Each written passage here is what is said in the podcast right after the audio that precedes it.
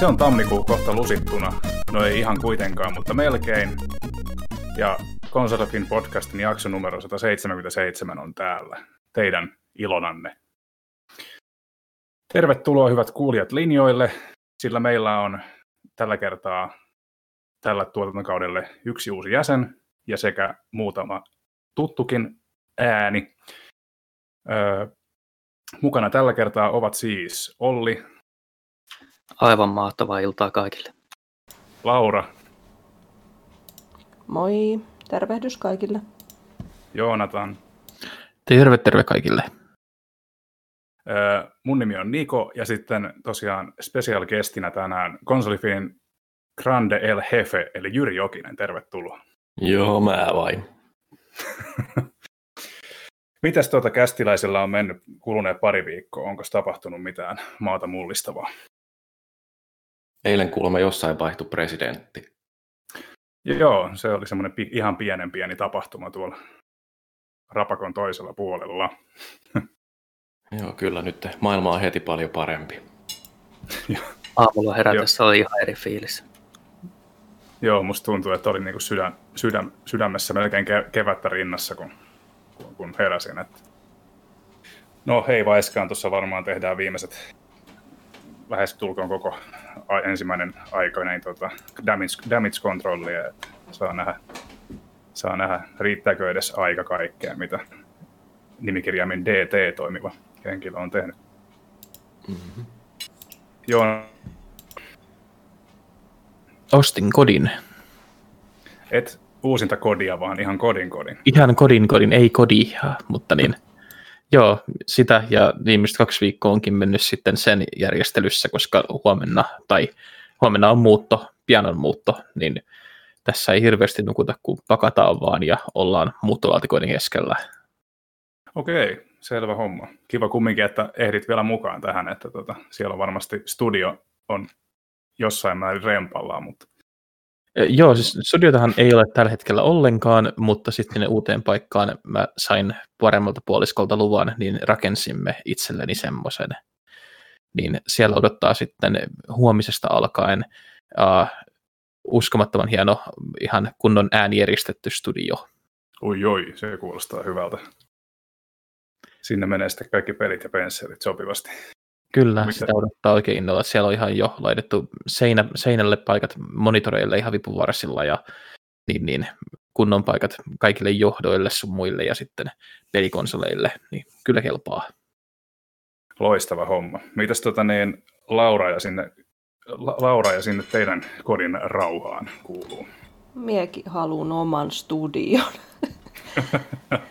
Joo, kateellisena nyt vähän kuuntelen. Eipä tässä mitään arkea kummempaa. Paljon on nyt tota, jonnin verran tässä pelailu ehkä vähemmän kuin tavanomaisesti ja sitten tota, no videoeditorin parissa olen nyt viihtynyt. Eipä oikein sen kummempaa. Varmaan no lunta on nyt satanut ihan kiitettävästi ja hain tänään sukset, että varmaan ensi viikolla se on hiihtohommi. Joo, toivottavasti sitä lunta nyt on tarpeeksi kaikkien tarpeisiin, että ei tarvitse siitä enää valitella, että kun Suomen talvi on niin synkkä. Mutta uskoisin kyllä, että enempää ei kauheasti ainakaan tarvita. Tota, tota. Vaasan rauhaan kuuluu ihan sitä normaalia, että tota, ei täälläkään mitään, mitään sen ihmeellisempää ole, ole tapahtunut. Itse olen intoutunut pitkästä aikaa katselemaan vähän Netflixistä ja muista osoitteista hiukan elokuvia ja TV-sarjoja. Mutta tota, siihen sitten mennään hiukan myöhemmin. Viikon kuuma peruna on tänä, tällä viikolla. Ei varsinaisesti mikään sensaationhakuinen, vaan tällä kertaa ihan peliaiheesta. Eli ö, se on meidän vanha tuttu Resident Evil. Sillä Resident Evil Village on näytillä Showcase-tapahtumassa itse asiassa juuri tänä yönä Suomen aikaa. Ja luvassa on traileria, pelimatskua ja muita, ilmeisesti ainakin tähän beta, tai tähän, ilmeisesti tähän monin peliin liittyviä uutisia, joissa, joista on tullut myöskin jonkun verran betakutsuja ihmisille. Tota niin, niin. Resident Evil Village näyttää olevan luonnollista jatkumoa, jatkumoa tälle seiskalle. Ja tota, Mitä odotuksia porukalla on tulevasta kyläpelistä ja onko odotukset korkealla? Laura, oot meidän Resident Evil-ihmisiä ja oot pelannut kolmosta viimetteeksi, niin lähdetäänkö vaikka susta liikkeelle? Joo, ja tässä kohtaa saa sitten keskeyttää, koska tota, minä veikkaan, että me ollaan täällä vielä huomenna aamullakin tällä puheenvuorolla. Nimittäin, että tota, äh, sen verran palaan ajassa taaksepäin, että joulu 96 meille tuli tota, pleikkari, ikää itsellä oli silloin 11 ja sitten tota, pleikkarin mukana oli tullut tota, yksi peli, joka oli Resident Evil. En tiedä, miten se oli niin kuin valikoitunut, että, mutta mun, mulla on kaksi nuorempaa veljeä, joista toinen oli todella kova Sylvester Stallone-fani, niin minä veikkaan, että tämä kansi oli nyt jotenkin semmoinen, että valikoitui ja se yö pelattiin ja mm, no veljeni, jotka olivat minua nuorempia, niin olivat sohvan takana piilossa ja kiljuivat ja sitten minä vanhimpana yritin olla rohkea, rohkea että siitä se on niin sanotusti lähtenyt. Ja, ja sitten tota, fanitan sarjaa todella paljon, että taidan, jos sen fyysisenä omista kaikkia, niin, niin digitaalisena on kaikki paitsi nämä tämä ootas, tätä, tätä, Resident Evil Guide, joka on tehty Game Boy Colorille 2001. Sitä en ole pelannut enkä omista. Ja sitten Lienee noita aika al... harvinainen. no en mä tiedä, onko harvinainen, mutta se on vähän semmoinen jännä, sanotaan näin. Niin mm. ei ole tullut hankittua ja veikkaan, että en tiedä, miten sitä, mutta on sen verran vanha peli jo, että voi olla, että IPstä ehkä on harvinainen ja kalliskin. Ja mm. sitten tota, kun on nämä niitä, niin sanotut spin-offit, eli Dead Aim ja nämä Outbreak-sarjat, mm. niin niitä en ole pelannut on mahdollisesti omistan kyllä, mutta en ole pelannut. Hmm. Ja... Kerros nyt, kun mä en ole koskaan Resident Evileitä itse pelannut tai ainakaan en muista pelanneen, että mikä oikeasti tekee Resident Evil-pelin? No, no minun mielestä, tota, että kun on eri koulukuntaat joidenkin mielestä, niin kun sarja on alkanut vasta nelososasta. Ja, ja se tota, oli aikanaan mullistava ja muutti sitä pelin tyyliä. Itelle se on survival horror, eli siinä niin kuin se kauhu on sellaista, että, että sulle annetaan tietty määrä, millä sun pitää selvitä, ja sitten se, että se on sinusta itsestä niin kuin kiinni, miten se selviää, miten siinä selviää, että tänään on semmoinen spoiler, että olen juo, juossut hunttereita karkuun, karkuun tänään aika lailla, että kun ajatus se, että mun pitää säästää panoksia, mutta nuo tyypit tappaa minut, jos mä en ammun niitä. Et se on niinku siinä se juttu. Ja sitten tietysti tota, se, että se on kauhupeli. Jännä sinänsä, että kun ajattelee, että mulla esimerkiksi ei tule minkäännäköistä sellaista lämmintä tunnetta sydämen pohjaan siitä, että koko ajan täytyy joidenkin resurssien kanssa puljailla ja pelätä sitä, että multa pääsee nyt kudit loppumaan tai parannusnesteet tai muut tällaiset. Että niin kuin, mulle jotenkin paljon mukavampi on sellaiset pelit, joissa pääsee vaan lallattelemaan sarjalla ilman, että koskaan tarvitsee ajatella, että, että tulisi jonkinnäköinen lippaan loppuminen eteen. Niin tota, ihan siis niin kuin mietin, että miten erityyppisiä pelaajat voi olla, että onko nimenomaan toi tollainen rajallisten resurssien kanssa pelaaminen, niin sillä niin kuin miellyttävä kokemus? No itselle joo. Itselle joo, että Mie mietin sitten, mie jonnin verran pelaan muitakin kauhupelejä, että jos otan esimerkkinä vaikka Amnesia-sarjan, siitä mä en tykännyt, että, että kun siinä sä et voi tavallaan sitä, mikä sulla on vastassa, sä et niin voi tehdä sille mitään, että sun pitää vain juosta karkuun, niin se oli minusta aivan tolkuttoman ärsyttävää että, tota, että just se, että, se, että sä voit, niin kuin, että, mutta minun mielestä toisaalta se, että ajatus, että sulla on vaikka loputtomat panokset ja sulle tulee vaikka minkä näköistä mölliä ja mitä isompi mörkö, niin sitä isompi pyssy, niin jos siinä ei ole sitä, että hei, että jos mä en osu, niin tota, toi tyyppi tappaa mut, niin siinä on joku semmoinen viehätys, että sitten jos on loputtomat panokset, niin se on vähän semmoinen, no pienpä nyt nappia tässä pohjassa, että jee, et en tiedä, mutta ihmisiä on erilaisia. Toisia sitten se, kun jos otan tässä esimerkkinä tuon Resident Evil 6, joka oli täysi floppi. Kukaan, joo, kukaan ei siitä tykännyt, koska se niin kuin muistutti enemmän Hollywoodin action movia kuin Resident Evil-peliä. Että siinä, se, siinä oli menoa ja meininkiä, siinä ei sillä ei ollut kauhun kanssa mitään tekemistä. Jatka vaan ihmeessä, mutta mä ajan, ajattelin, että tässä jossain kohtaa heitän oman puheenvuoroni kyllä tästä kutosesta, nimittäin siitä riittää kyllä sanottavaa jonkun verran, mutta jatka ihmeessä. Joo, mulla vaan katkesi ajatus. Sorry. Että, ja, no kerro sieltä tähän väliin vaan, niin ei tule monologia. Joo, jos se tulee, jos se tulee mieleen sitten piakkoin. Eli tosiaan mulla on Resident Evil Villageista, se sen edeltäjä on hiukan mulle tota, että tavallaan se kauhu, tai se, mistä Seiska tavallaan lähti liikkeelle, oli tämä Hideo Koima ja Hideo Koima äh, PTT-demo, joka piti olla niin kuin uusi Silent Hill-peli, mutta ei sitten koskaan tullutkaan. Niin, niin Capcomilla keksi, Capcomin pojat ja tytöt ja muut keksi, että hei, tämähän kauhu toimii yleisölle, joten Seiska sai varmasti alkunsa vähän niin kuin tästä. Ja tosiaan Seiska mulla on vielä pelaamatta, mutta tosiaan kasi tuntuu jatkavan tällä, tai Village tuntuu jatkavan tällä samaisella linjalla, joten, joten, joten nyt mullakin on sitten vihdoin viimein sitten pakko kaivella se seiska sieltä jossain kohtaa pelattavaksi. Resident Evil-sarjan kanssa on tehty pitkä historia siinä mielessä, että se sarja on tuttu aina sieltä ensimmäisestä osasta lähtien, mutta ei mun itse pelaamana, sillä koska kun Resident Evil ensimmäinen tuli, olin räkänokka, joka ei uskaltanut sitä pelata, mutta mulla oli kuusi vuotta vanhempi isoveli, jonka vierellä sitten seuraa, niin kun hän pisti zombeja pinoon ja halki ja poikki. Tota, sanotaanko näin, että, että mä arvostan hirveästi niitä vanhoja pelejä ja muutenkin myöskin nämä uudet remakeit, mitä on tehty uusilla graffoilla, ja sitten saa valita, että käyttääkö vanhaa kunnon tankkikontrollia vai näitä uusia kontrolleja. Ne on hirveän tunnelmallisia pelejä, ja tota, on tykännyt niistä aina kauheasti, mutta tota, mulle ei myöskään ole sinällään vastaan näitä uudempia ää, toimintapainotteisempia Resident Evilita vastaan, koska tota, nelonenhan on hyvä peli edelleen, vaikkakin siinä on omat ärsyttävyytensä, ja uskallan sanoa äänen, että myös vitonen on mukava kokemus, varsinkin kaverin kanssa pelattuna, mutta tosiaan nyt siihen kutoseen, eli ää, siitä oli aika isot odotukset ja lähdin pelaamaan sitä silloin aikoinaan Leonilla, joka oli lähimpänä sitä vanhaa kunnon kauhu Resident Evilia. Kuten Laura sanoi, siitä tuli Hollywood-elokuva.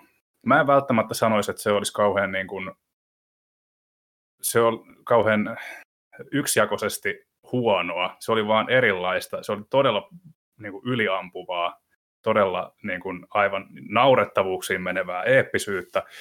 Mutta se oli ihan viihdyttävää, paitsi ö, siinä ei pelillisesti, mun, pelillisesti se oli aika kauhea, mutta se oli juonellisesti aika viihdyttävä.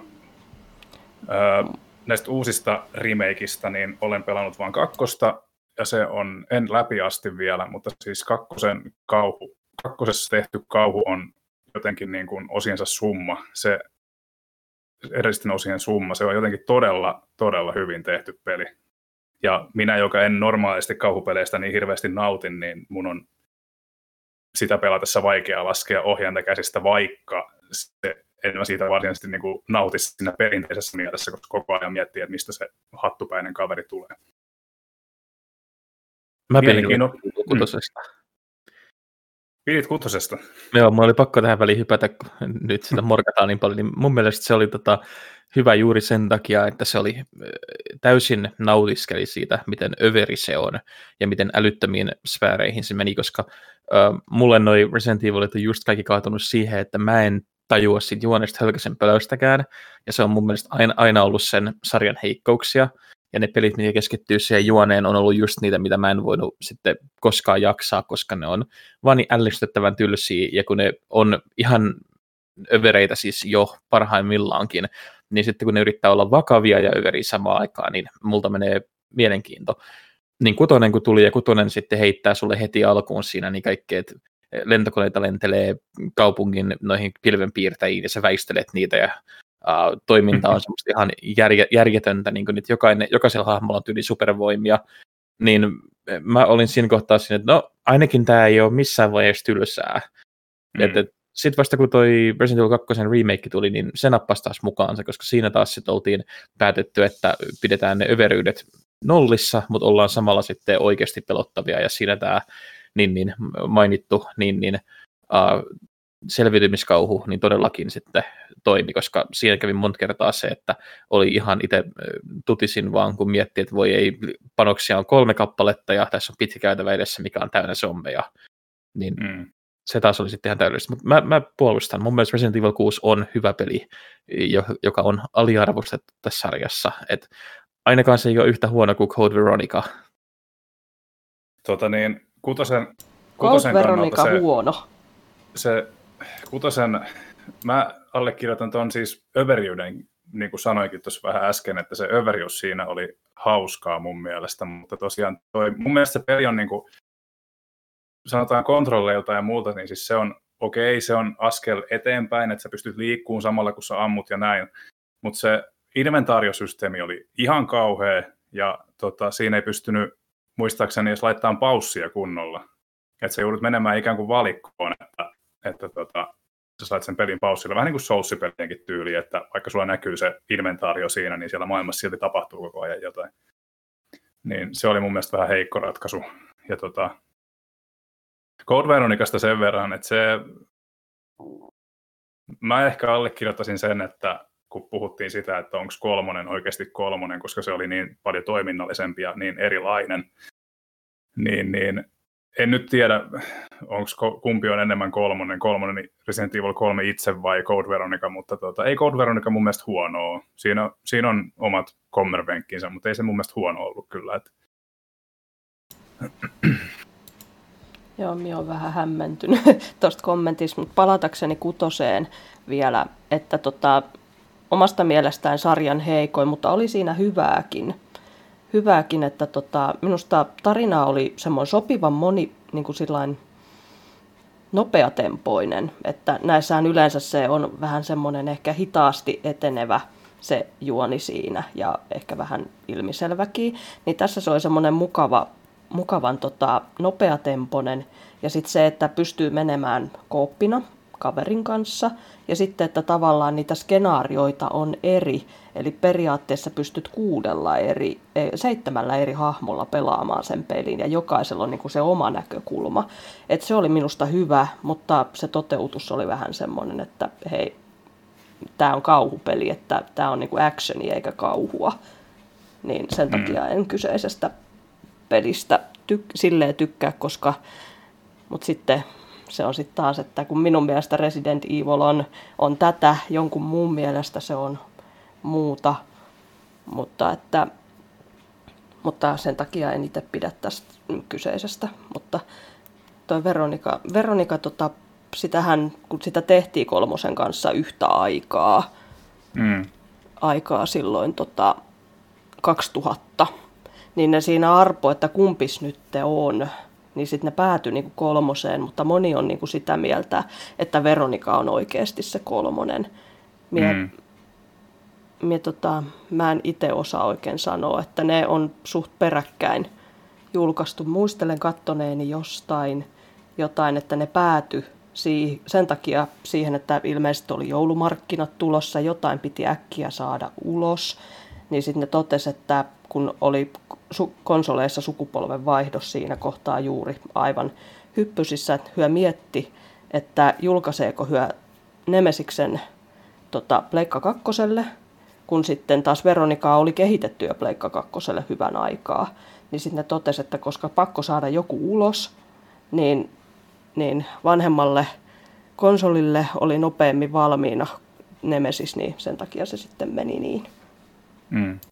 Se on, se on jännä kyllä, tota, toi, just, että olisi voinut kuvitella, että, että se Code Veronican nimeäminen kolmoseksi olisi ollut sinällään aika loogista, koska se olisi kumminkin, siinä olisi tullut Dreamcastille mainio, varmasti mainiosti nostetta, kun olisi tullut tuommoinen ison profiilin numeroitu ison sarjan numeroitu osa tuolle Segan ikimuistoiselle konsolille.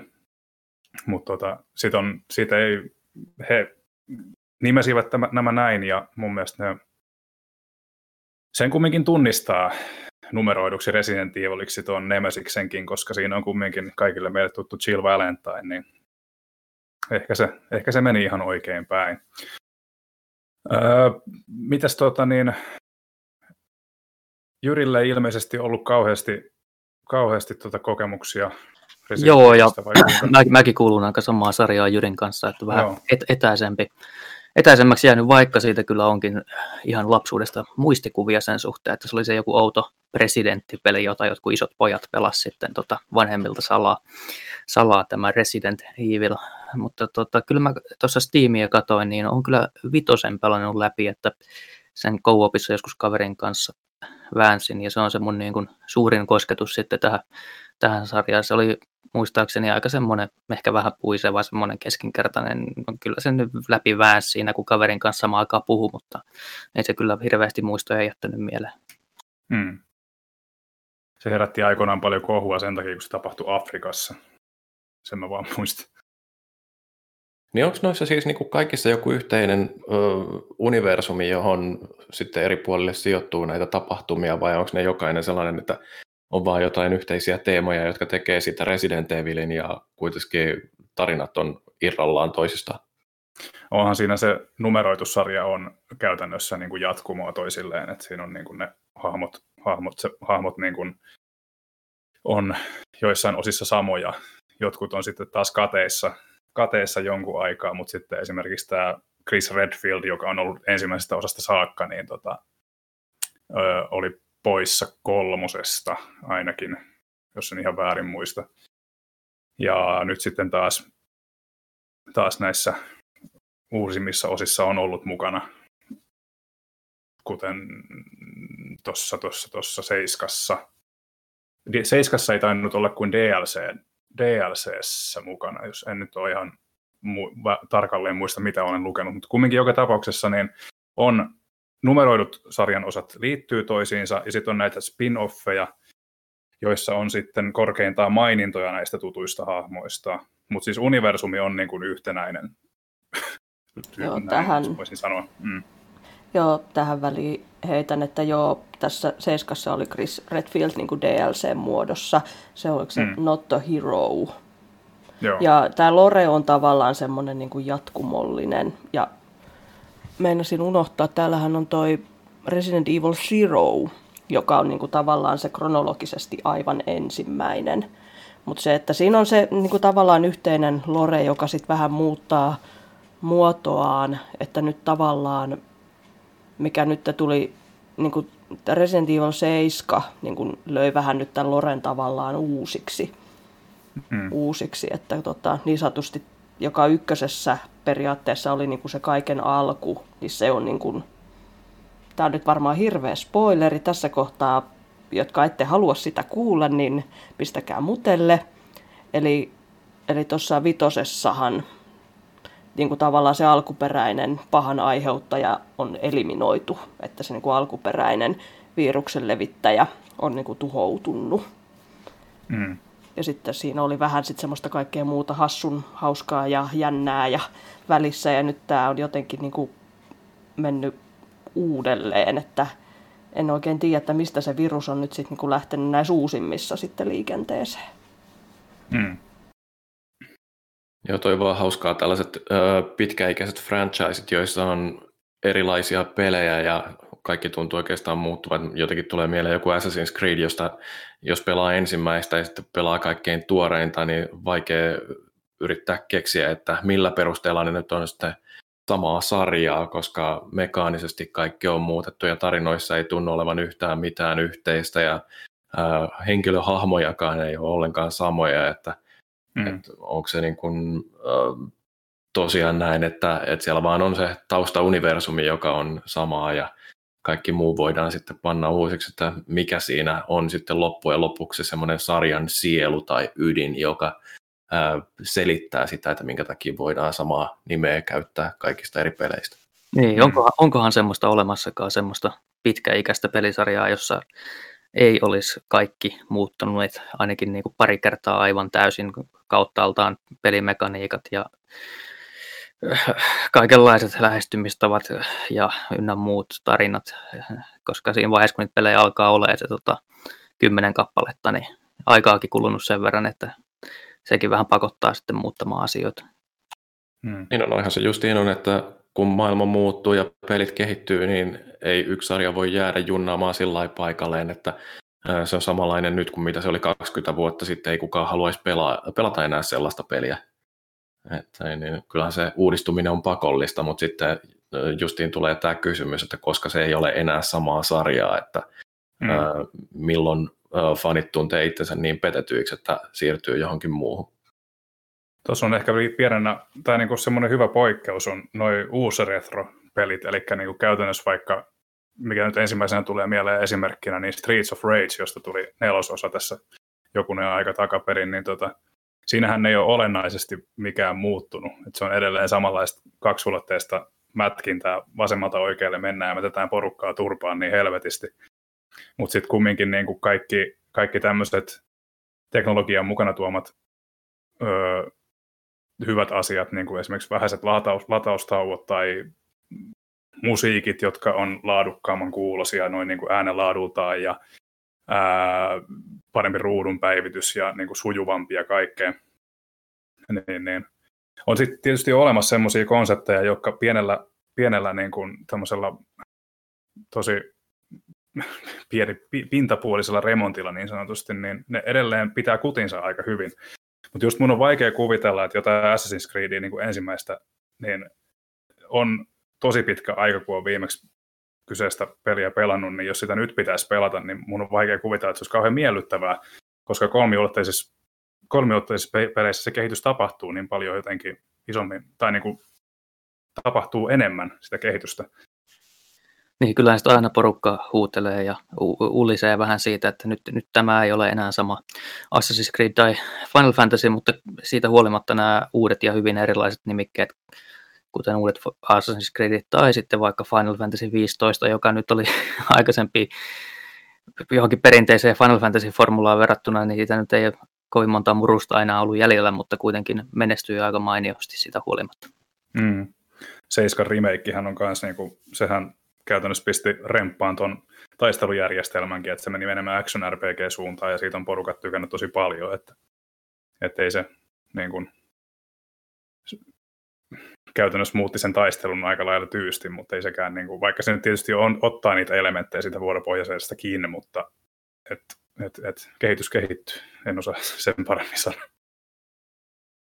Joo, kyllä niin kuin mietin nyt tätäkin sarjaa, että mietitte vuotta 96, missä palikan näköiset otukset menee kädet ojossa ja on öö, niin, niin vaikka grafiikka olisi kunnossa, niin olisiko se kauhean pelottavaa, että vähän sama kuin voisi ajatella, että minun ikäluokka katsoisi 50-luvulla tehtyjä kauhuelokuvia, Frankensteineja ja näitä, niin se olisi ehkä meidän mielestä enemmän niin kuin huvittavaa, että kyllä kehityksen on ehkä pakko mennä eteenpäin, että ja, ja mietin, tuli tuosta just Final Fantasy 7 mieleen, että itse kaipaan sitä vuoropohjasta, mutta kyllä se minusta, kun kokeilin sitä classic moodia, niin olihan se vähän hassu, että Cloud vaan seisoi ja odotti, että se tavallaan se oma vuoro tulee. Että niin kuin ei se siihen peliin ole enää niin kuin sopinut. Että hyvä, että kehitys on sen suhteen mennyt eteenpäin. Niin, just vuoropohjaisuudellekin on paikkansa, mutta se ei enää, se oli muuttunut se peli kokonaisuudessaan niin radikaalisti, että se ei enää ollut niin kauhean niin kuin, hyvin sopinut just tähän osoitteeseen, niin kuin sanoit. Öö, vähän lähti taas eri raiteille, mutta tota, koska, koska tota Vilitsistä nyt nähdään tulevana iltana kautta yönä vasta sitten ihan kunnolla lisätietoa, niin tota, mitkä on öö, kästiläisten suosikkiosia Resident Evilista, onko, ja onko niitä ylipäätään? No, Tämä oli vaikea mm, kysymys. No, no minä vähän ootin, jos joku muu haluaa puhua ensin. Tota, minä tätä kysymystä mietin, se oli vaikea.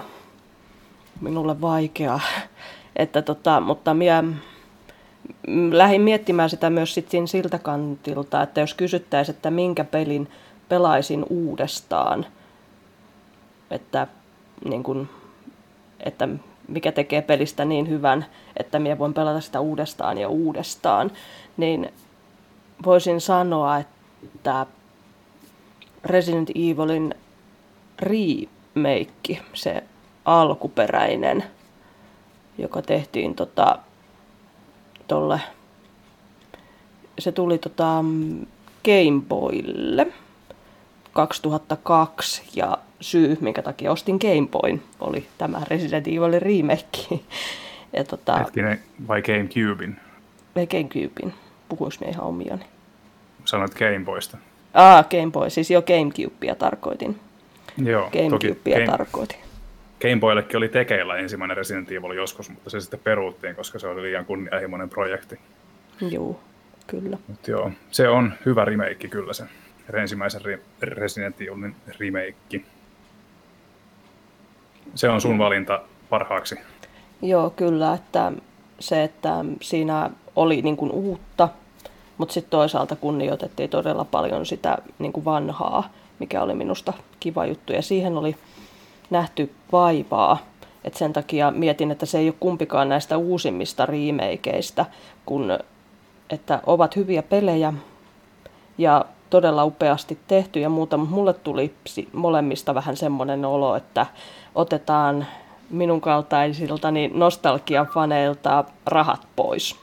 Että minusta tuntuu, että se oli mm. vähän nopeasti tehty ja, ja tota, että siinä oli vähän semmoista, semmoisia niin kuin ei pelimekaniikkaan liittyviä, että lähinnä tämmöisiä kosmeettisia tekijöitä, jotka minua ärsytti aivan suunnattomasti. Ja siitä tuli vähän semmoinen halvan tuntu itselle, mikä ei ole minusta sitten kiva asia. Tämä nyt on minun mielipide, että jonkun mun hmm. mielestä ei ehkä näin voi arvioida, onko peli hyvä vai huono.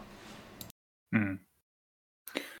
Kyllä, kyllä. Mulla tota, se, kun just Resident Evil-pelit menee vähän siihen kahteen sarjaan, ne menee siihen toiminnallisempaan osioon ja sitten ne menee siihen, öö, öö, miten nyt sanoisin, on se retro-osa, jossa on hyvinkin jäykät kontrollit ja muuta, mutta sitten kaiken keskiössä on kuitenkin tämä selviytymiskauhu enemmän tai vähemmän, paitsi ehkä vitosessa ja enimmäkseen kutosessa. Mutta tosiaan mun mielestä, mitä mä nyt sanoisin, mikä on ikimuistoisin Resident Evil ollut mulle, niin se on, totta kai siihen ensimmäiseen, ihka ensimmäiseen liittyy tosi paljon muistoja, just sen takia, että sitä on pelkopersissä kattanut pikkupoikana, mutta tota, ja sitten kaikki nämä juustoset linerit, niin kuin one-linerit, niin kuin chill sandwich ja muut, mutta tota, mä sanoisin, että kumminkin, jos mä valitsen kaksi, toinen on Resident Evil 4 puhtaasti sen ajattomuuden takia, että siinä on jotain sellaista, joka edelleen, johon edelleen niin kuin veri vetää tasaisin väliajoin kaikista niin kuin jäykkyyksistä huolimatta. Ja sitten toinen lemppari, niin kun en ole tuota seiskaa vielä kokeillut, niin sen täytyy olla toi kakkonen, koska se oli vaan ihan julmetun hyvä, hyvä nolonen kauhupeli. Oliko sitten muilla vielä lempi Resident Evileita? Mä liityn kanssa tuohon ylistyskuoroon, että Resident Evil 2 remake on parasta, mitä Capcom on saanut aikaan, että se on kaikin tavoin tekee hyvin sen, mistä Resident Evil on tullut tunnetuksi, ja siinä on edelleenkin se, että ne on onnistunut myös korjaa hirveästi niitä kaikkia lapsuksia ja tämmöisiä kauneusvirheitä, mitä siinä sarjassa on ollut. Mä pidin Seiskasta tiettyyn pisteeseen kanssa, mutta huomasin, että se ensimmäisen persoonan pelaaminen ei ollut itselle semmoinen, mikä siinä pelissä viehätti. Mm. kakkosen remake, niitä lisää. Mm, kyllä. Jees. Tuleeko muilta vielä vai mennäänkö eteenpäin? Mennään sitten seuraavaksi. Ai niin, unohtu mainita toi, että Resident Evil-elokuvakin starttaa itse itsensä tässä lähivuosina. Ja Paul V.S. Anderson ja Milla, Milla Jovovich ovat nyt poissa ja nyt on uusi, uusi tota, porukka tekemässä elokuvaa. Ja filmin ohjaa tosiaan tämmöinen kaveri kuin Johannes Roberts, josta en kyllä tiedä yhtään mitään. Ja tosiaan näitä pääosan esittäjiä löytyy täältä konsolifin.net-saitilta artikkelista, jonka on kirjoittanut meidän oma Petri Kataja hyvinkin ansiokkaasti. Ja tosiaan otsikolla tuleva Resident Evil-elokuva heittää edelliset filmit romukoppaan. Voi käydä katsomassa, ketä näyttelijöitä uudessa leffassa on mukana. Mennään sitten seuraavaksi tota, mitä jeng, siihen, mitä jengi on katsonut ja pelannut. Ja tota, lähdetään katsotuista. Mulla on aika kerrankin asioita, joita olen katsonut. Olen katsonut valitettavasti Red 2-nimisen elokuvan. Se oli ihan täyttä sontaa. Öö, sanat ei riitä kuvaamaan. Ensimmäinen Red oli vielä ihan ok, mutta kyllä tämä kakkonen suorastaan aliarvioi, aliarvioi tätä katsojaansa. Katsoin myös sisäilmaa. Öö, tota, ensimmäisen jakson suomalainen tämmöinen, miten mä nyt sanoisin, musta komedia. Se kai on paras sana kuvaamaan sitä. Siis hyvinkin realistisen oloinen, synkkä, virastotaloon sijoittuva TV-minisarja, joka tota, kertoo nykyisen työskentelykulttuurin kyseenalaisuudesta. Ää, tykkäsin, tuntuu hyvinkin luonnolliselta jatkumolta fiiliksen osalta tuohon MS Romantikkiin ja aion katsoa kyllä tosiaan kaksi muutakin osaa Tuosta just piti kysyä, että kun siinä on toi Hannu-Pekka Björkman, että, ää, joka tosiaan on jäänyt mieleen aika hyvin MS Romantikista, että niin, onko siinä muita samoja tekijöitä?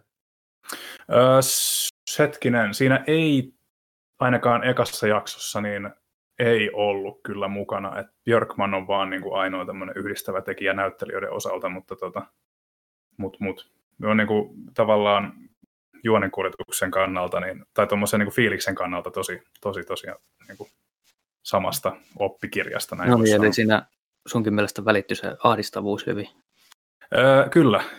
Tota, toi, se välittyi todella hyvin siitä. Joo, se, mitä on katsonut traileria, kun telkkarissa on pyörinyt, niin ää, vaikuttanut kyllä sillä sopivan sakeelta sarjalta, että varmaan tarvitsee katsoa mä tykkäsin hirveästi MS Romantikista, että jos tuossa on yhtään samanlaista mustaa huumoria, niin varmasti menee katselulistalle. Mm, kyllä, voi suositella ilman muuta. Onko sä Olli kattonut jo sen ekan jakson loppuun vai jäikö sulla siihen puolikkaaseen? Joo, en, mä, tota, en ole palannut tämän pariin kyllä sitten kahden viikon jälkeen. Joo. Kyllä, kyllä. Mun sitten ihan timanttina tässä, mitä on viime aikoina katsellut, niin oli tämä Oliver Stonein ohjaama The Doors-elokuva vuodelta 1991. Ja tosiaan harmittavaa kyllä on venynyt näin pitkälle elämässäni, että en ole tätä aikaisemmin katsonut, mutta pidin todella kovasti. Val Kilmer oli mun mielestä aika hyvin veti roolinsa ja muutkin, muutkin ihmiset tässä elokuvassa. Öö, tota, mun täytyy sen verran sanoa, että Jim Morrisonin elämänkertaa en ole lukenut. Olen kuunnellut vaan musiikkia, Dorsin musiikkia aika paljon. Ja tota, se oli sen, mitä nyt on ymmärtänyt muista niin kuin lehtijutuista ja muista lukeneena, niin kyllä tosiaan Morrison oli taiteilija isolla teellä ja siinä jäi pienet ihmiset alle, kun, kun, kun hän teki sitä omaa juttuaan. Tosiaan... No. Hmm. Niin, mä muistan käyneeni katsomassa elokuvissa silloin joskus aikoinaan Dorsin, kun se oli elokuvateatterikierroksella ja tykkäsin kovasti. Mulle toi Oliver Stone on aina ollut vähän sellainen hit or miss ohjaaja, että joistain mm. sen leffoista on tykännyt hyvinkin paljon, uh, mutta sitten osa menee jotenkin ihan ohi, että jostain Platunista esimerkiksi en ole kauheasti välittänyt, mutta sitten toi, eikö JFK ollut myöskin Oliver Stonea, niin se oli erittäin mielenkiintoinen ja Dorsey mun mielestä kuuluu niihin Stonein parhaisiin. Mm. Kyllä, se oli ma- loistava elokuva. Öö, tota niin, niin, ei mulla muita. Mitäs, mitäs muut on katsellut viime aikoina? Mä sanon Oliver Stoneista vielä sen, että jos on kiinnostunut ohjaajan töistä ja haluaa niin niistä katsoa lisää, niin hänen, olisiko se ensimmäinen jopa elokuva, semmoinen kuin Talk Radio, on, vaikka se keskittyy radioon, niin se on yllättävän tota, ajankohtainen vielä nykypäivänäkin, koska se käsittelee hyvin paljon niin, niin näitä samanlaista tyyliä, mikä nykypäivänä on podcastereilla, mutta myös sitten niin, niin, ää, äärioikeiston näitä, niin, niin, sekopäitä, jotka näitä kuuntelee, jotka näihin soittelee ja on yhteydessä. Ja semmoista niin, niin tietynlaista kommunikaatiota, mikä alkoi jo hyvin pitkän aikaa sitten, mitä pidetään nykypäivänä vasta uutena ilmiönä. Joten lämpimät hmm. suosittelut sille. Mm. JFK oli Oliver Stonein elokuva, tarkistin juuri ihan uteliaisuudesta. Mutta kun pääsit vauhtiin, niin jatka, jatka ihmeessä katsottujen osalta. Ah, mä oon katsellut nyt oikeastaan vaan kahti juttua, nyt, mulla alkaa nyt hirvittävä tämmöinen arvostelusuma, kun Dogpoint, yksi Suomen, ellei jopa menisi jopa että maailman parhaita festivaaleja, eli dokumentteihin pohjautuva festari, ja mm. sieltä niin tota, olen katsellut nyt ensimmäisen pätkän kuin A Song Called Hate, mikä on tästä pari vuotta sitten, kun Euroviisuihin tuohon kamalaan instituutioon, niin pääsi mukaan islantilainen, äh, tai uh, joo, islantilainen tota, niin, äh, bändi nimeltä Hatari, joka tota, niin, niin, lauloi siellä paikan päällä protestilaulun tästä Israelin niin, niin, nykyisestä jatkuvasta Palestiinan niin, niin, valloituksesta ja tilanteesta siellä, ja sitten tämä dokumentti käsittelee sitä, että miten Euroviisot ottivat tämän tilanteen vastaan ja miten he esittivät, että he ovat ei-poliittinen järjestö, ja mm. äärimmäisen mielenkiintoinen dokumentti, joka käsitteli sitä, että miten, miten tai, minkälainen vastuu taiteella on sanoa jotain, onko sillä mitään vastuut sanoa mitään, uh, missä kohtaa menee taiteen ja politiikan ja propagandan raja. Ja onnistut, onnistut niin tiivistää tämän kaiken todella, todella ytimekkäästi semmoiseen parituntiseen segmenttiin, mutta samalla tuntui siltä, kun olisi katsonut niin, niin todella hienosti kuvattua jännityselokuvaa, koska siinä tosiaan oli mukana kaikki nämä perinteiset, kun, kuinka soluttaudutaan euroviisuihin, kuinka pystytään niin, niin, tuomaan tämän sanoman mukana, ilman kukaan huomaa sitä. Ja sitten tietenkin tästäkin parhaan, parhaaksi sen, että niin tämä kaikki tapahtuu oikeasti. Hmm. Uh, Mutta sitten telkkarin puolella niin WandaVision on ollut ilahduttava Marvel niin, niin juttu, että vaikka tämä Marvel on niin, niin ollut niin kuin pitkään nyt liikenteessä ja ei ole päässyt kunnon, kunnon TV-sarjaa mun mielestä heiltä. että meillähän on ollut Netflixiltä nämä uh, Daredevilit sun muut, mutta ne ei ole yksikään ollut oikeasti omasta mielestäni hyviä. Uh, ja nyt tämä taas on sitten niin kuin ensimmäistä kertaa menee ihan nappiin, että se miten toi sarja niin, niin, luo tämmöisen illuusion siitä, että se on yhtä aikaa niin kuin, tätä faneja tyydyttävää niin, niin Easter egg-metsästystä, missä katsellaan, kuinka monta viittausta löydetään Marvel-maailmaan, mutta sitten se, että jokainen jakso on yhtä aikakautta, kuva, yhtä, yhtä television aikakautta kuvaava satiiri. Eli heti mm. ensimmäinen, ensimmäinen jakso oli, oli 50-lukulaista, toka jakso oli, mentiin 60-lukulaiseen kerrontaan, ja nyt tulevissa jaksoissa sen verran, mitä voi uskaltaa sanoa ilman, että spoilaa, niin käsitellään niin kuin todella nokkelasti sitä, miten amerikkalaisen tele, amerikkalainen kulttuuri muuttui television myötä. Ja Marvel, Marvel leikkii sillä niin, niin todella nerokkaasti samalla kun ne kertoo tämän tarinan, mikä on ihan puhdasta mainosmateriaalia heidän tuleville elokuville. Mm. Et, et se on, se on niin, niin hyvin tehty, että mua ei edes häiritse se, että mä katson mainosta tulevaisuutta varten. kyllä, kyllä. Kuulostaa erittäin kiintoiselta kyllä. Sitä on, ja monet on tuntunut pitävän tästä WandaVisionista kyllä. Joo, ja siinä on tietysti se etu, etu että mä olen suuri Paul Bettany ja äh, Olsenin fani, että tota, he on molemmat niin erinomaisia näyttelijöitä ja todella niin vallottavia persoonia. Hmm. Kyllä. Mitäs muut? Onko tullut katsottua mitään? Mä jäi kiinnostamaan toi Song Called Hate, koska niin, niin Islanti ja Eurovisio, niin siinä tulee mieleen tämä Netflixillä ollut Eurovision-elokuva, jossa tota Will Ferrell esittää islantilaista tyyppiä, joka haluaa lähteä voittamaan Euroviisut. Ja, ja tota, niin voisin kuvitella, että se on ilmapiiriltään ehkä hiukka erilainen elokuva, että ei ihan täysin dokumentaarinen. Joo, siis se Will, Will Ferrellin leffa viime vuoden huonoimpia, sehän oli ihan järkyttävän kamala elokuva, mutta t- tässä tosiaan unohdin sanoa että se islantilainen bändi on siis heidän omien sanansa mukaan um, metalli, cybertrans, BDSM, antikapitalismi genressä. Asiallista. Missä toi on? Äh, se on DocPointissa, ja DocPointhan on tänä vuonna tosiaan niin, äh, täysin verkossa. Äh, huomenna alkaa lipunmyynti, pystyy ostamaan niin itselleen lipun, ja se saa striimattua himaan katsottavaksi. Nice. Ja, ja tota, se on ihan, jos jonkun katsoo sieltä, niin lämpimästi tota suosittelen. Se on oikeasti semmoinen, että en, en usko, että menee aikaa hukkaan. Joo. Joo, No mä oon siis, tota, jos hypätään taas seuraavaan aiheeseen, niin oon katsellut mm. tätä Amerikan versiota tästä The Officesta, joka on siis niinku, sehän perustuu siihen alkuperäiseen brittiversioon ja ensimmäinen jakso vai pariin on melkein hiilipaperikopioita siitä alkuperäisversiosta, mutta sitten se lähtee omille raiteillensa ja rupeaa löytämään sitä omaa polkuansa aika hyvin, että siinä että, no siis oikeastaan koko roolitus on hyvin tehty. Et erityisesti mä tykkään tuosta John Krasinskista, joka on siinä sellainen hauska poika ja joka lopulta saa sitten kauniin tytön ja mennään naimisiin ja pusi pusi ja kaikkea tällaista. Mutta mun mielestä niin Krasinski on aivan loistava siinä roolissa, tekee todella pienesti sen työnsä, että tosi paljon niin pelkästään kasvojen ilmeillä pystyy ilmaisemaan sellaisia asioita, mitä joku huonompi näyttelijä joutuisi selostamaan kauheasti sanoilla, että, että olen kovasti tykästynyt häneen. Mutta noin muutenkin, niin jenkit on onnistunut kerrankin uudelleen versioimaan tuollaisen TV-sarjan sillä että se lopputulos on ihan älyttömän hyvä.